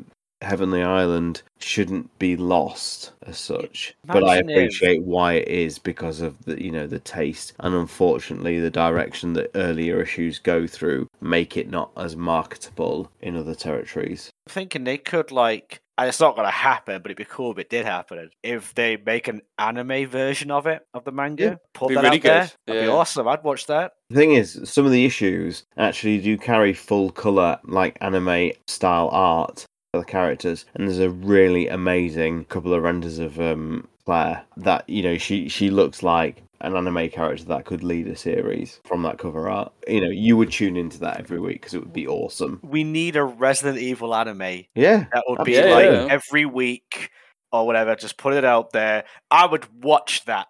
I would 100% watch that. And I know anyone listening here, there's a lot of people listening who would definitely watch that as well. So that is absolutely something to pick up in what happened in the year 2014. But interestingly, we're going to move away from praising connectivity to beginning what I would call the the soft reboot era. For in 2014, the mold storyline actually begins at this point with the connections. So you kind of end on a high with so many connectivities to lots of different you know, eras, with you know, you say revelations and whatnot. dare And you, Nick. I know, I know, I, I can't help it. This is this is what happens. This is what happens. but you're this- talking about the connections, but the connections has a direct reference to RE5. It does, yeah. The certain individual who was That's it. working in Africa at the time. Yeah. Come on, Nick. When we look back at it retrospectively, this is not the perfect lead through. No, because it doesn't make any sense. so why add it? Brandon Bailey's dead. But this, in terms of the canon and your lore, is the connective lead through. Brandon Bailey is the name that carries. He's becoming a meme, I have to be honest. You know, just insert Brandon Bailey. It's ridiculous. But I mean, generally, this is where it all sets off. You know, and we have another new organization, another new virus, for better term. And the discovery of and experimentation of the Megamycete, you know, and its mutant Mutamycete kind of offspring, if you want to call it that, and the creation of Eveline or E001 and Miranda's random plan as well. It is worth caveating that whilst all this lore with Umbrella and Spencer and Wesker and all this and Alex Wesker and all this is going on, that in a random village in what we assume to be Romania, we've got werewolves, witches, vampires, an Umbrella logo that existed decades before, and they're just sat there in their isolated bubble, not affecting the rest of the world at all until Buying and selling wine to the Yeah. outside world, and they get it makes it, it's complete and utter nonsense. It really it is. really is. That Mm. all this was, you know, that you know, immortality has been basically achieved already Yep. in this little village. Yeah, got it. Got the t-shirt. Didn't tell anyone about it. And Spencer knows about it, but I'm on my fucking deathbed, but I'm not even going to bother with it because you know I've got my own principles. It's like, oh, but this thing could save you. Know, it's it's this mold kind of thing. It's like, no, I, I refuse the mold. I disagree with the mold, but it will save you. No, no, no. I I have viruses in the way. Like you're an idiot. like, you, know, like, you prideful, stubborn fool. And again, biggest problem with retroactive storytelling is the fact that you know underneath this village in Romania is this mega thing, this mold that you're about to talk to us about. Yeah. That Yeah. undermines everything that we've talked about in the past three hours. And it's a shame because if you ignore Village, the build up to seven is, is is a little bit more believable, should we say? But we've still got a new organisation called the Connections, who we now know is founded by Brandon Bailey for some inexplicable reason. The Connections work with HCF. Rob's already told us about how he still finds that unbelievable to this day, and I completely agree with him. That have used you know parts of Eva's DNA and the Mutamycete to create Eveline, and this is a new form of bioterrorism, in being able to create humans from mold and send them in and then infect them and you've got the beginnings of that experimentation and transporting Eveline away. I'm not sure where she was. Uh, it must have been. It must have been Germany, but she must because she was in Munich, wasn't it, when it was made? And then they must have transported her to America. The BSA were going to raid the Connections HQ in Munich, so they smuggled Eveline onto this LNG tanker along with Mia, who is her handler. And obviously, Eveline gets loose, causes havoc, causes the ship to crash, which triggers the events of Resident Evil 7. The BSAA are essentially to blame for all this because they failed to capture her in the first place. And they decide to cover all this up, which sows the seeds for their sort of corruption plot going into Village, which is documented in the Baker report. But we get that nice little playable section on the ship set in October 2014 where Mia chases uh, Eveline down, and then it leads into Daughters, which I think is uh, an excellent piece of DLC. Yeah. And yeah, that's pretty much the end of uh, 2014. And I think the important point, we're all big fans of Resident Evil 7 as a gameplay, you know, um, storyline and taking it very much back to basics. The lore question is, again, though, we- we're in a scenario where we've got everything new. We've got this soft reboot with perhaps just one strand of the BSA kind of like sneaking through. Does this work? I suppose the question is, was there anything else to bring through post kind of like RE6 in particular that could have been brought through or should have been brought through? Instead of doing the complete soft reset? Could we have had a continuation of? Was there anything? I don't know. Everything gets wrapped up in every individual title at the moment. Yeah, I mean, I think they were trying to distance themselves from what happened in Resident Evil 6 because it wasn't particularly well received. I don't think the storyline is universally liked. And the only element really to carry forward was the characters of like Jake and Sherry, which Capcom have sadly refused to do. I mean, I suppose you could have done something else with the C virus because it's mentioned at the end that it'll possibly mutate, creating more variants that Jake's vaccine might not work against, so they need to find him again and get more samples of his blood. But at the time, I think I lamented the lack of connections, but looking back on it now, I really enjoy the build up to Resident Evil 7, and I, I think the mold as a concept, even though it's a bit of a MacGuffin in that it does anything it wants, a bit like the black goo from Prometheus, I think the, the concept of it being based around bacteria and mold is quite an interesting one, mm. rather than just having another T virus variant. Yeah. Sean, you wax lyrical about RE7 with very, very good reason. But where do you sit on the actual storyline of the mold and, you know, kind of what it can do from a lore point of view? If we're talking RE7, it didn't bother me at all because I felt it was grounded within that title very, very well. When we go to Village and, you know, you learn entire personalities can be kept within this network Oh, right, yeah. fungi, it leads to this probably, I'm probably jumping forward a few points, but, you know, people are already linking the, the Mutamycete to being Wesker's return to the series.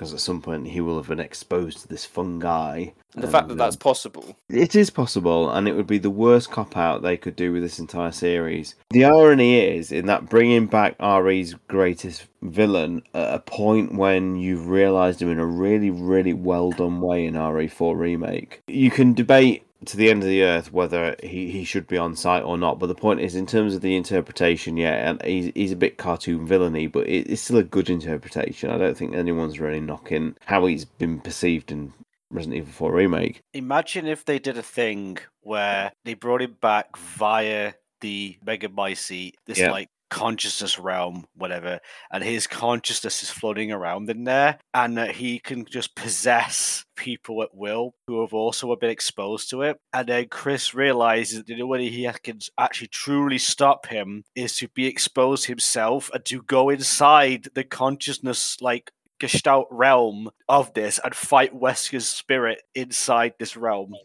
That'd be so stupid. It's another MCU parallel, isn't it? The Megamycete is the uh, the multiverse. We're going to have Chris Redfield variants turning up. All the lore in Seven's really good, and Village just completely went off the deep end with it all. It did, it did. So 2015 kind of rolls along. We, we've only, as you said, we've only had kind of daughters go along. 2015 season, the connections begin to observe Eveline and Lucas becomes a bit of their lackey, really. They give him a bit of a serum to reduce infection, and most importantly, Eveline doesn't realise that she lacks complete control over him, I think. But that's not that clear until perhaps a bit later on. It's not really explained why Zoe is somewhat immune as well, because she's not given the serum. Yeah, it's it's never really explained, not even in the supplemental material, what happens with Zoe. It, it's just kind of implied that so long as she doesn't upset Eveline, she'll just be left alone. Mm. You know, I, I don't think Eveline particularly gave a shit about Zoe. She was more concerned just with Jack and Marguerite becoming her surrogate parents. Yeah. And as long as Lucas and Zoe didn't upset her, they would, they would be more or less left alone, which is probably why she doesn't really cotton on that Lucas is no longer under her power, so to speak. The connections we know from the Baker report, which is probably still one of the best pieces of supplemental material that we've had in a long time, I would say, in, in, in connecting some of the dots. The connections aren't a pharmaceutical organization, they are a criminal organization, you know, that does bad, bad things, it would appear. They obviously have some, well, quite a lot of pharmaceutical expertise, and they team up with HCF, who up to this point were considered to be a bit like the USS of Umbrella, but could still now be the rival organization's name, which I'd like to see confirmed at some point. The little we learn of Brandon Bailey in RE5 is quite disillusioned with what's happened to Umbrella.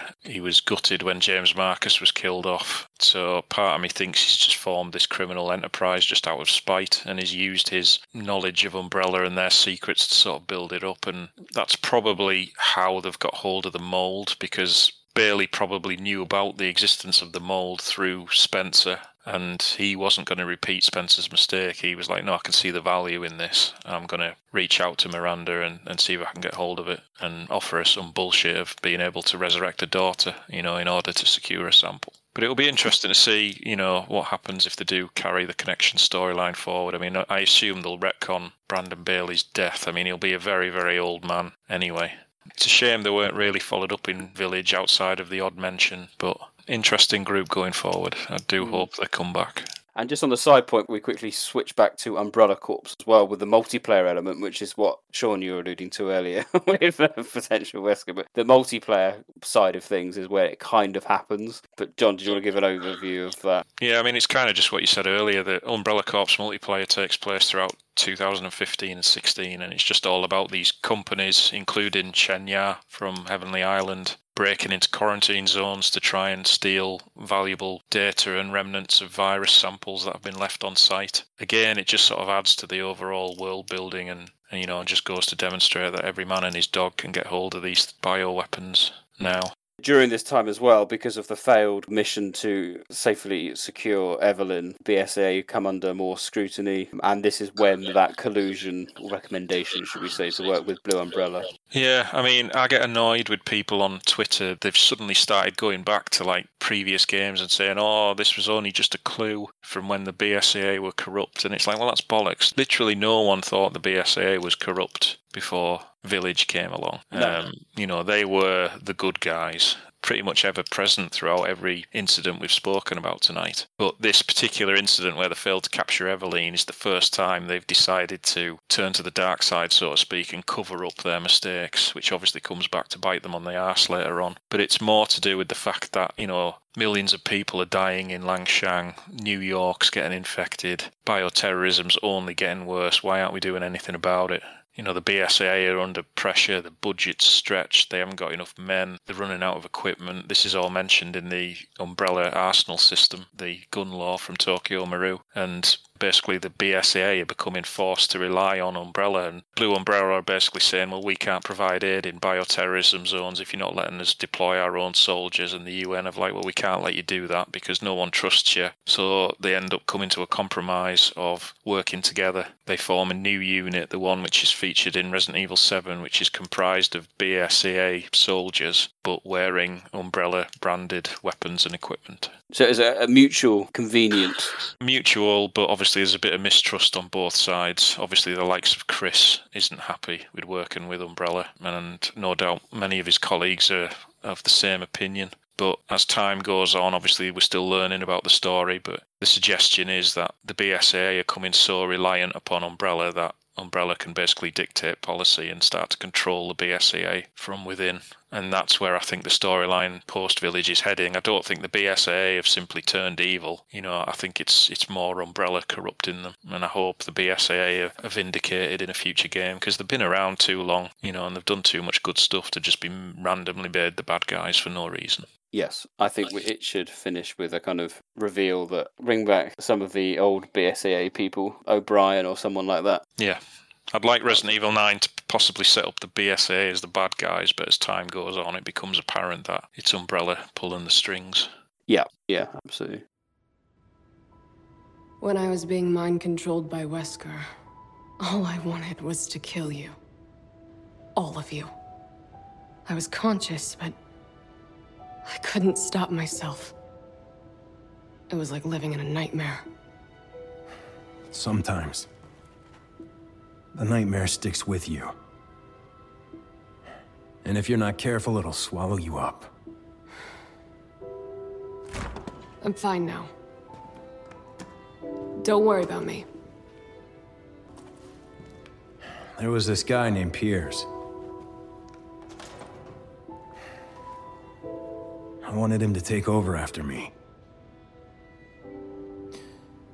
I trusted him, and he trusted me. He fought alongside me, then... He died to save me. We have to be ready to die, in the line of duty. It's part of the job. But rushing in like you did last night, you're not just risking your life. Honestly, I probably would have done the same as you. That's why our job is hard. We have to consider stuff like that. Always. We've been in this fight for so long. We're getting numb to it. So we have to be even more careful now. Because if we're not, that numbness will burn right down to our souls. Innocent people are being poisoned and used as weapons. Whoever's doing that has no soul. And if we want to stop them, we can't afford to think about being numb or souls or any of that shit. At least I can't. So the final thing that happens in 2015, and we'll, we'll do a round robin here, is Death Island. Oh yes, it's still fresh in everyone's mind. It does seem odd actually. Now that we've done it in chronological order, I wonder in like future playthroughs and watch-throughs, does Death Island just stick out again like a sore thumb? It, it seems odd that we're going back to the T virus. I'm just, you know, think we've gone basically, we've kind of left T virus and Plaga, we've merged into C virus and then mold, and just, yeah, I'm not sure. But I mean, again, Death Island had so much promise from my point of view anyway. And it, it's just another storyline of a random individual in Raccoon City at the time seeking some type of revenge on unnamed individuals. It hints and tints at, you know, the umbrella government involvement, I suppose, and people being pawns, but If you think of everything we've discussed tonight, everything that's happened since 2009, why the hell has it taken six years for Jill to come back to the BSA? Well, that's- that's you know, too, yeah, yeah. I appreciate she's been through a lot, but geez, six years. Mm. Rob, what do you think? You know, obviously Death Island's quite fresh in everyone's minds. It only came out this year. As John said, having gone through all this kind of, I'd say, quite gritty era, this bioterrorism, government conspiracies, and underhand shenanigans, and then just go to Death Island. Well, do you, or do you think it's- it works quite well? No, I mean, I don't think it works really well in the context of the whole narrative, but the setup it kind of works when I think about it more because you've got like Claire working, looking into this investigation, this thing that's washed up on a beach, and there's obviously some reporting and stuff going on in the BSAA level um, stuff with Chris.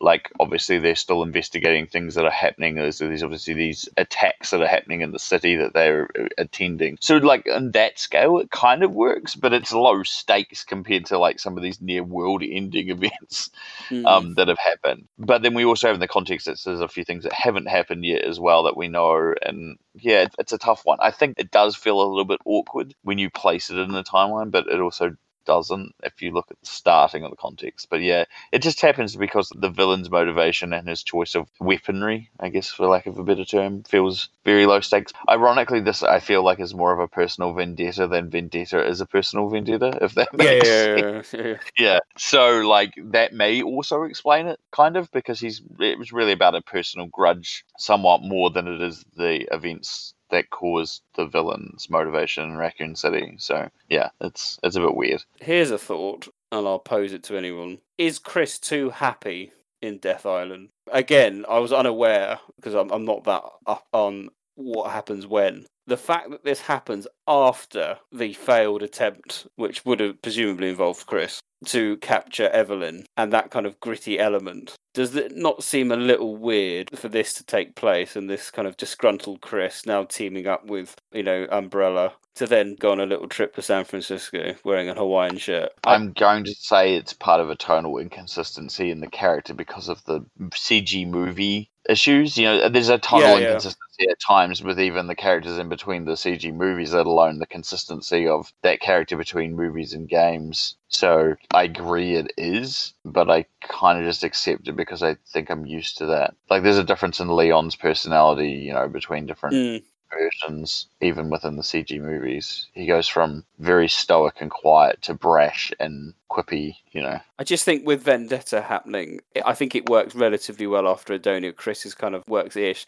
I just feel we're kind of getting, you know, you're kind of building up to really pissed off Chris by Village, you know, to a point where you think Piers would probably tell him off big time for not telling Ethan what the hell was going on if Piers was still alive. It just seems after, you know, to, to have Death Island happening here. I, hmm, we'll see. I, th- I think this is one for the future, isn't it? If you were to do it all in order again, just to see where it plays, you know, how it feels.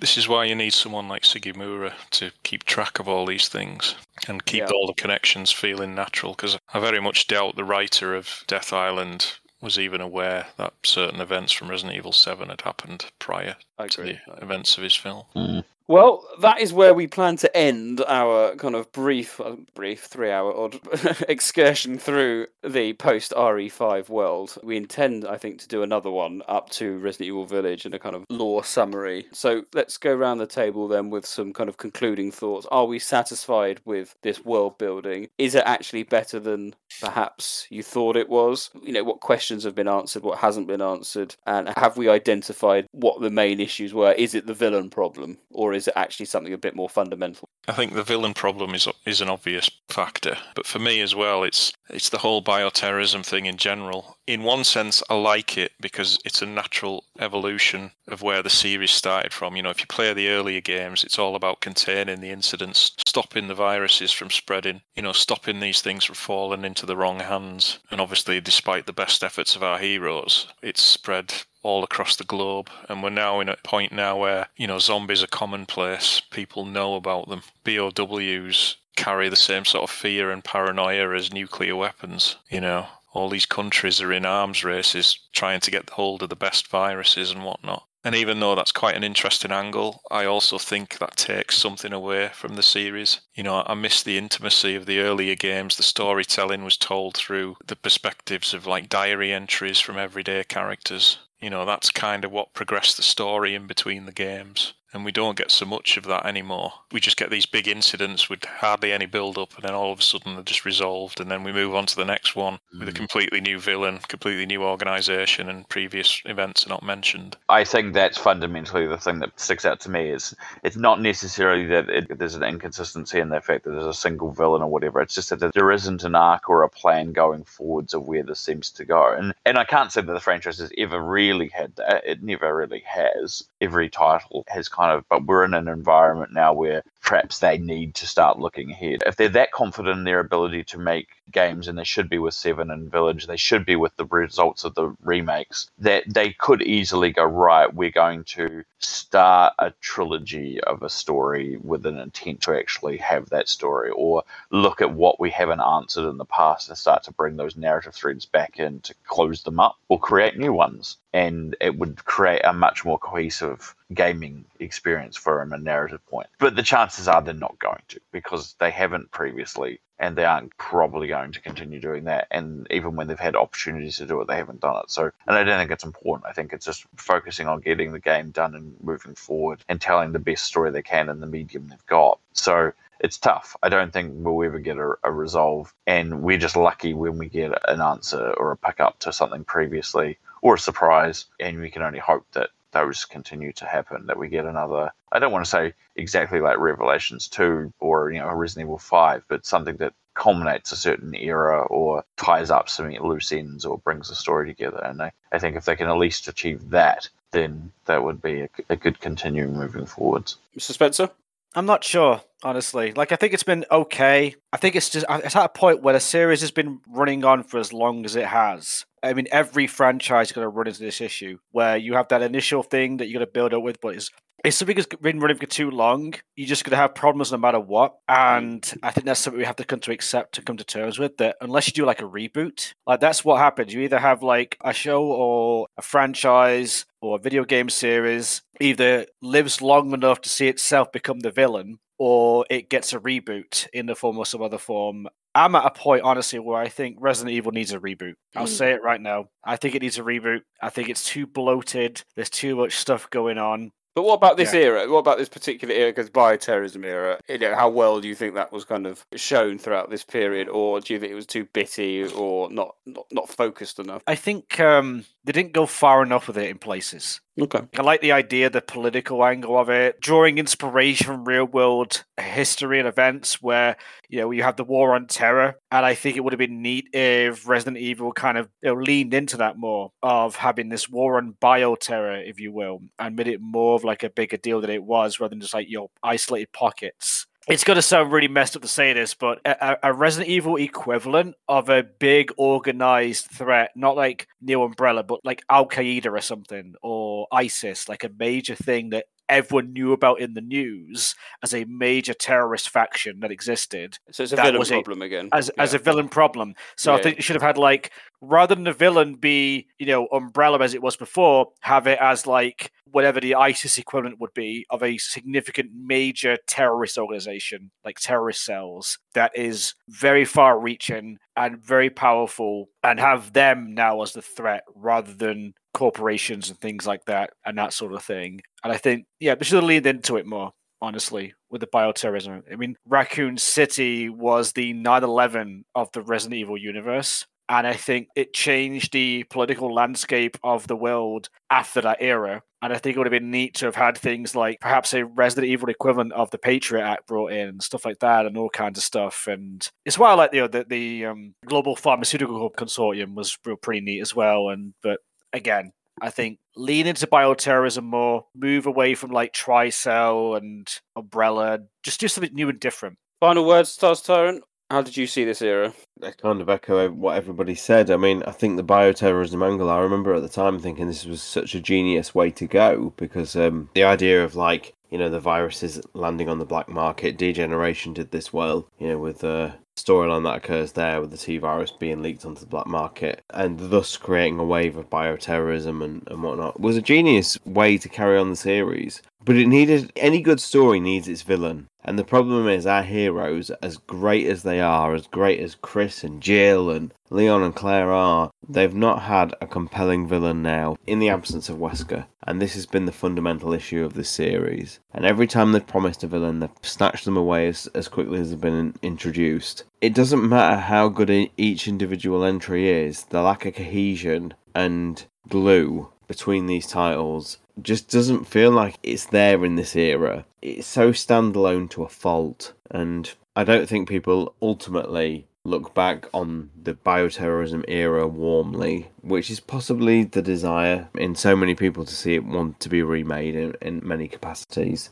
I enjoyed it because I can enjoy it. I, you know, I am very happy to just see the directions that franchise is going. And Resident Evil, I'm always intrigued in when it's trying something new. Has it been ultimately satisfying? I don't think it was. No, uh, it's a difficult one, this Nick, because I, I, don't want to cower. It was certainly a developmental era of Resident Evil where it, we were sort of sat on the fence for so many years as a fandom with no real idea of where it was going to go and what it was going to settle on, and it really did take really Resident Evil Seven to sort of say, right, we're going to clamp down again. We're going to find what it makes brilliant, this franchise, and go in that direction again. But that's, in terms of our narrative with this podcast, that's still a couple of years off. I do agree. I think this podcast has been actually quite fascinating because it's not not every day you're able to look back on an entire period and just see how, how well it or abstract it is connectivity wise. Um, well, I mean, the idea of this podcast, Nick, was to look back on probably the most, well, I mean, uh, not probably, the most problematic era of Resident mm, Evil. Yeah. Yeah, we've not really,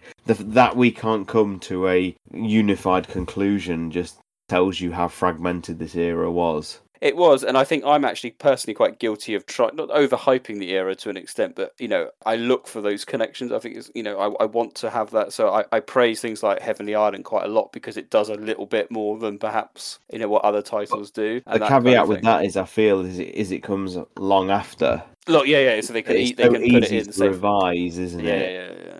So it's it's an interesting discussion, and, and this is why I was very excited about Village as well because it was a direct sequel, and I am praying and hoping that come Resident Evil Nine, we actually get another connectivity to not only the Village storyline. I want a direct follow up, but I want like Mia to be in it. I want her. I want the connections to be a part of it. I, am not sure they're going to be. I think they've they've moved away from the connections, which is unfortunate in my opinion because otherwise, even now with seven and then eight kind of following up, eight and seven are so different in terms of the they may as well be separate viruses because they're so different, you know. But anyway, so it's an interesting thing. So I think we've kind of come to the conclusion that there has been a lack of cohesion um, and overall arc in terms of where this era is going, and I think Mr. Spencer's comments about having perhaps a kind of unified group. Like you need have... some like significant antagonistic force I, I think so, and I think that's an interesting summary. So that does finish our main discussion. I hope everyone's enjoyed it, and we, as I said, we do plan on doing a kind of follow up to that, going through the kind of RE7 and Village era to kind of bring everyone up to speed, I suppose, in terms of the corruption angle, because I know it's a heated topic point about just how corrupt the BSA are or are not. So uh, we, I suppose we've had a little bit of a teaser there. So um,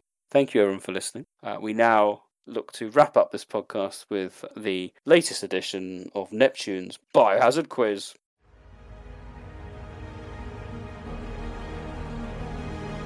Do you know your G virus from your C virus? And your Jabberwock from your Bandersnatch? Or perhaps the number of bombs that appear on the Made in Heaven vest?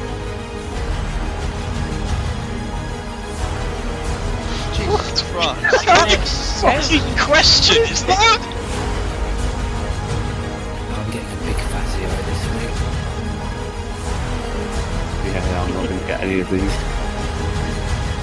We've talked about the games straying too far from the Origins, this Resident Evil quiz. We're now getting Spice Girls as the correct answer. I mean, it's time to quit.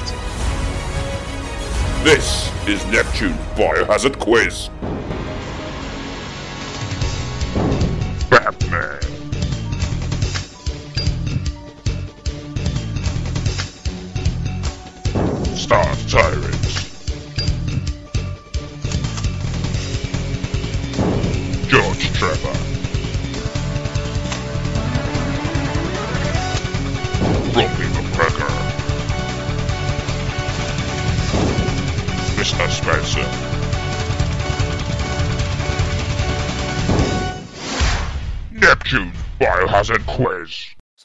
Welcome one and all. We have five questions. We welcome back Mr. Spencer, of course, who uh, loves a good podcast quiz.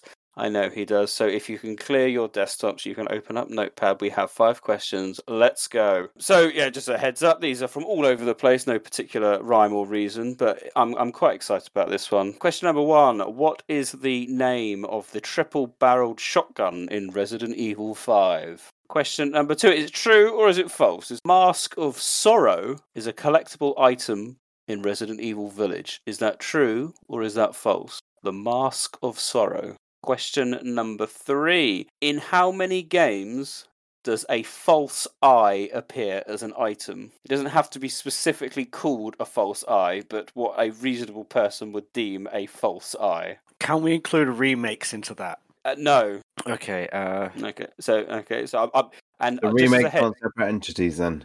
not for this one because I don't think it is. I know. If I think I know where you think it. is, I don't think it's in there. It is in there, Nick. it is in a certain game. Okay, that's fine. That's fine. Oh, this is already off to a great start. But even the question, guys, like, is that the right one? I don't know. Don't what I got here. Yeah, okay, fine, fine, that's fine. I, so I'm just looking for a number for this one. Okay, just a number. Very Right. important. Question number four. Also looking for just a number. In how many games do more than one hunter variant appear? Are you including non-canon battle modes in that, or is it? No, strictly- no, no, no, no. Canonical. Thank you. Question number five. A welcome return to Where Am I? So, Mr. Spence, I'm not sure if you've done one of these before. So, it's a Where Am I round um, whereby I describe a pathway to a particular place, and you've got to tell me what room or where am I. Okay? So, listen carefully. So, where am I? I am on Sheena Island and in the literal gutter. Walking forward through a gate, I then go up a ladder. I turn left into a building and take a look around. There are two doors, one to the left and one to the right. I take the right door. Where am I?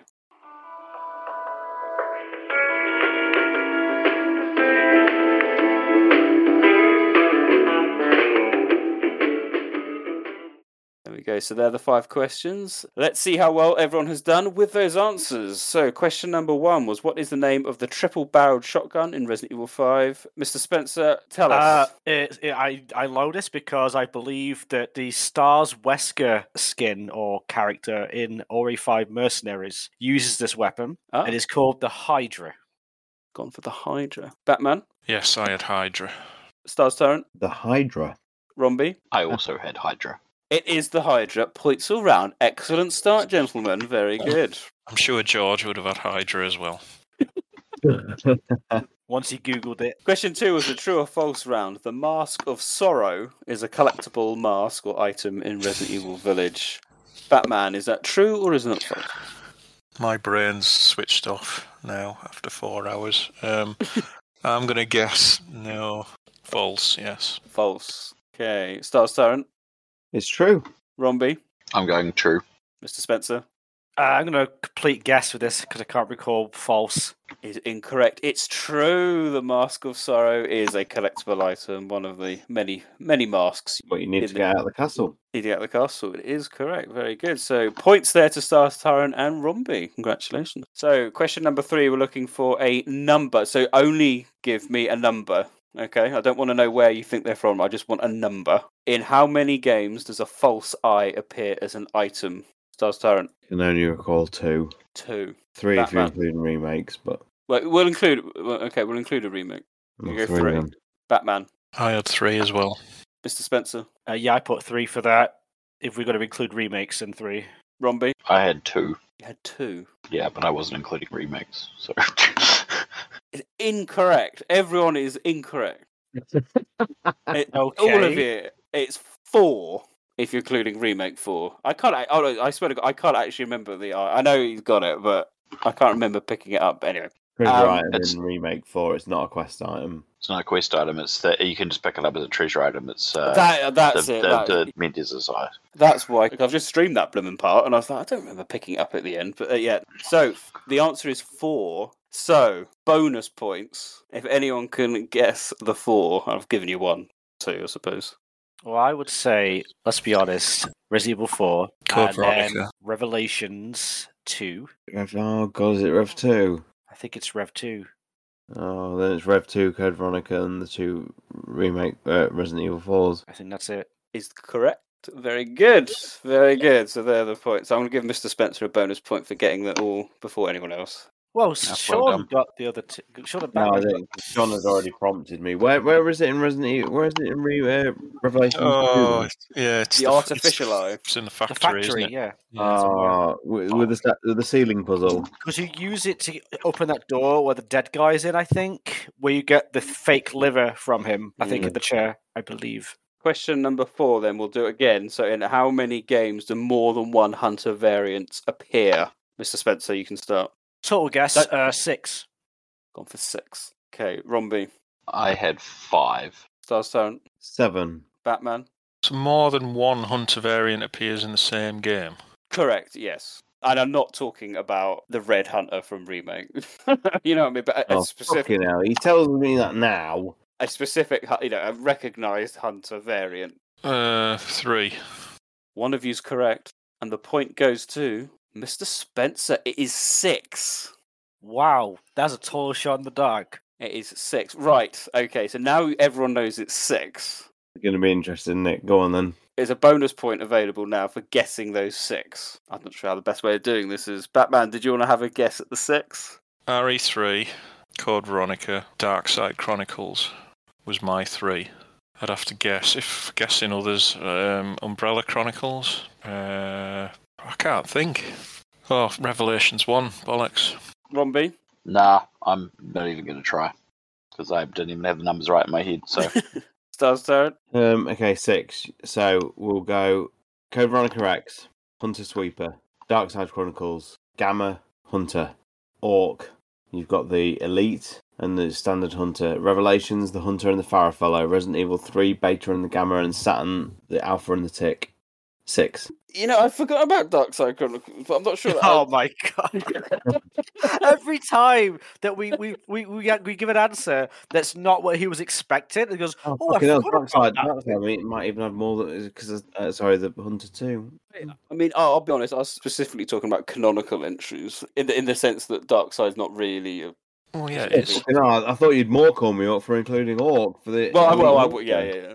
What's it going to be, Nick? Mr. Spencer, what you're right. What's... I'm not going to say anything because I know if I do, you it will just change the answer or something. Like you don't even know I'll what the give- answers are. My answers are this. right. So, Code Veronica X. There's with bollocks. The, the Sweeper and the Hunter 2. Okay. Um, Resident Evil 3 with the Beta and the Gamma. And obviously, Remake 3 with the Beta and the Gamma. Revelations, as Sean you correctly identified, has the Hunter Standard and the Farfarello. Outbreak File 2 has Oh, the. bollocks, what- yeah, fuck. the 125R and the Hunter Mew, and you're going to kick yourself for the last one. Dead Aim has the Hunter Elite and the Glimmer. What about the fuck Hunter and the Tick? Well, that's not canonical. The Tick. The Yeah, Tick. fuck you, I, I, I was raised on that Saturn game. uh, uh, hang on. I also want to argue if that's not canonical, but the remakes are also included, that it should count. Okay, no, no, wait. Well, for the sakes of me retaining my point, let's move on to the next question. Everything's fine. We'll say it's six, and we're all good. You hit me with him again, Nick. I'm fu- no, I'm not having this. Go on, one more time. all the games, please. Code Veronica X, Yep. Hunter 2 Sweeper. Yeah. Go. Outbreak File 2 has the Hunter 125R and the Hunter Muse. Okay. Dead Aim has the Hunter Elite and the Hunter Glimmers. Right. Revelations have the Standard Hunter. Okay. and the Farfarello. Resident Evil Three and and Three remake for that matter have the Okay. Hunter Beta and the Hunter Gamma. Okay. Well, where's Outbreak File One? Doesn't have the that has gammas. Muse. That has gammas and Oh shit! It does, doesn't it? that has gammas and one two fives. Yeah. Oh, it did. Oh no. An- anyway, next question. Void the question. Everyone gets a point. Oh. no, not everyone gets a point. It was all I give an answer. He said it was right. But you guessed you're that answer and you didn't answer what it was. I may have guessed it, but it was still right, son. Well, I, I said Dark Side Chronicles, and that's correct.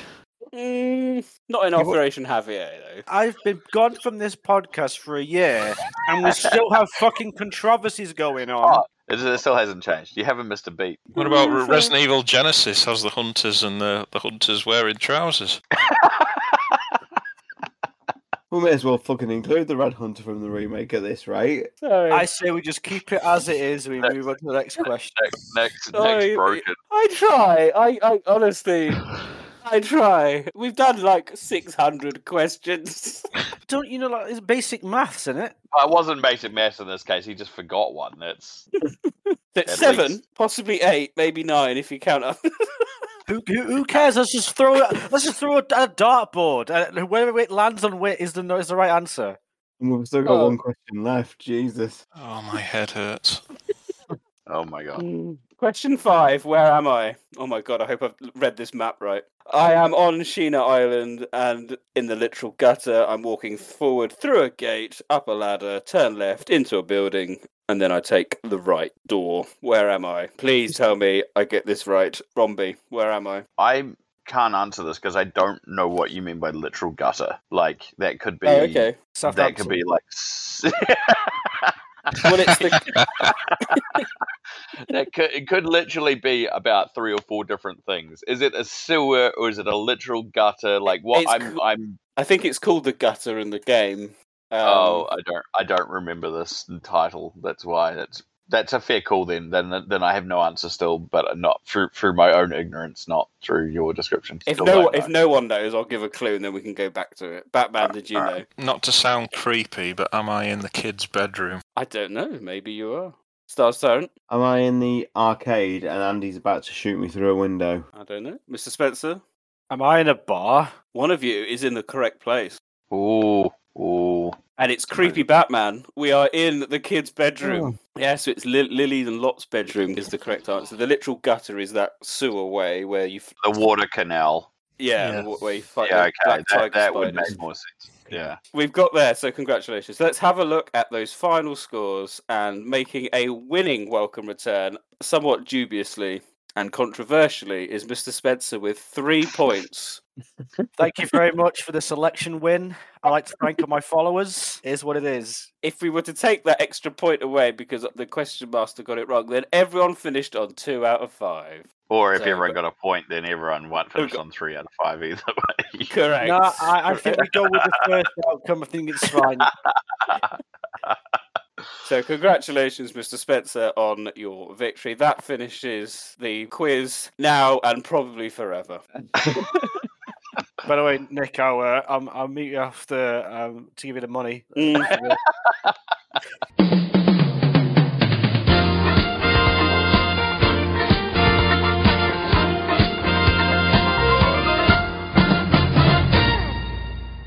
Right, we are coming to an end now of episode 92. I think we all need a lay down after that one. Brilliant. But I hope everyone has enjoyed our look through um, the bioterrorism era, and such a gloomy subject ended quite nicely with the quiz. Coming up next, as we move into 2024, it's Happy Birthday Resident Evil Outbreak File 1. That's right, Outbreak, uh, as of this month, is turning 20 years old when it was first released in Japan. Now you may think, oh, that's great, REP are going to do another Happy Birthday Outbreak style where we go through the game and tell us of your adventures. And correct, we are. But we're going to do it slightly different because Outbreak 1 and File 2 are basically the same game. We're going to do shorter episodes throughout the year to celebrate Outbreak's release across multiple months, if you like. And we're going to do two scenarios at a time where we're going to play the first two scenarios from Outbreak. So that's Outbreak and Hellfire, I think, the first two. And we're going to go through those chapters in quite some detail about how what we experienced and, and then just have a, that kind of podcast. So they should be smaller ones, a bit more bite sized, if you like. But it should celebrate Outbreak, for it is a forgotten game in the in the grand scheme of things, ahead of its time. And so we're going to be reflecting on 20 years. So there's going to be lots of them throughout the year. So we'll probably have them scattered about the uh, the schedules, which should be uh, make for something a bit interesting, a bit more different. Um, but we will should hopefully bring you them uh, starting with the next one. So something to look forward to. There we go. So that does finish it. I'll thank everyone again for listening and of course supporting us as we hit our half a million download. Great stuff. Uh, it's goodbye from me, Neptune. Goodbye from me, Batman. Goodbye from me, Stars Tyrant. Goodbye from me, Romby. And it's goodbye from me, Mr. Spencer.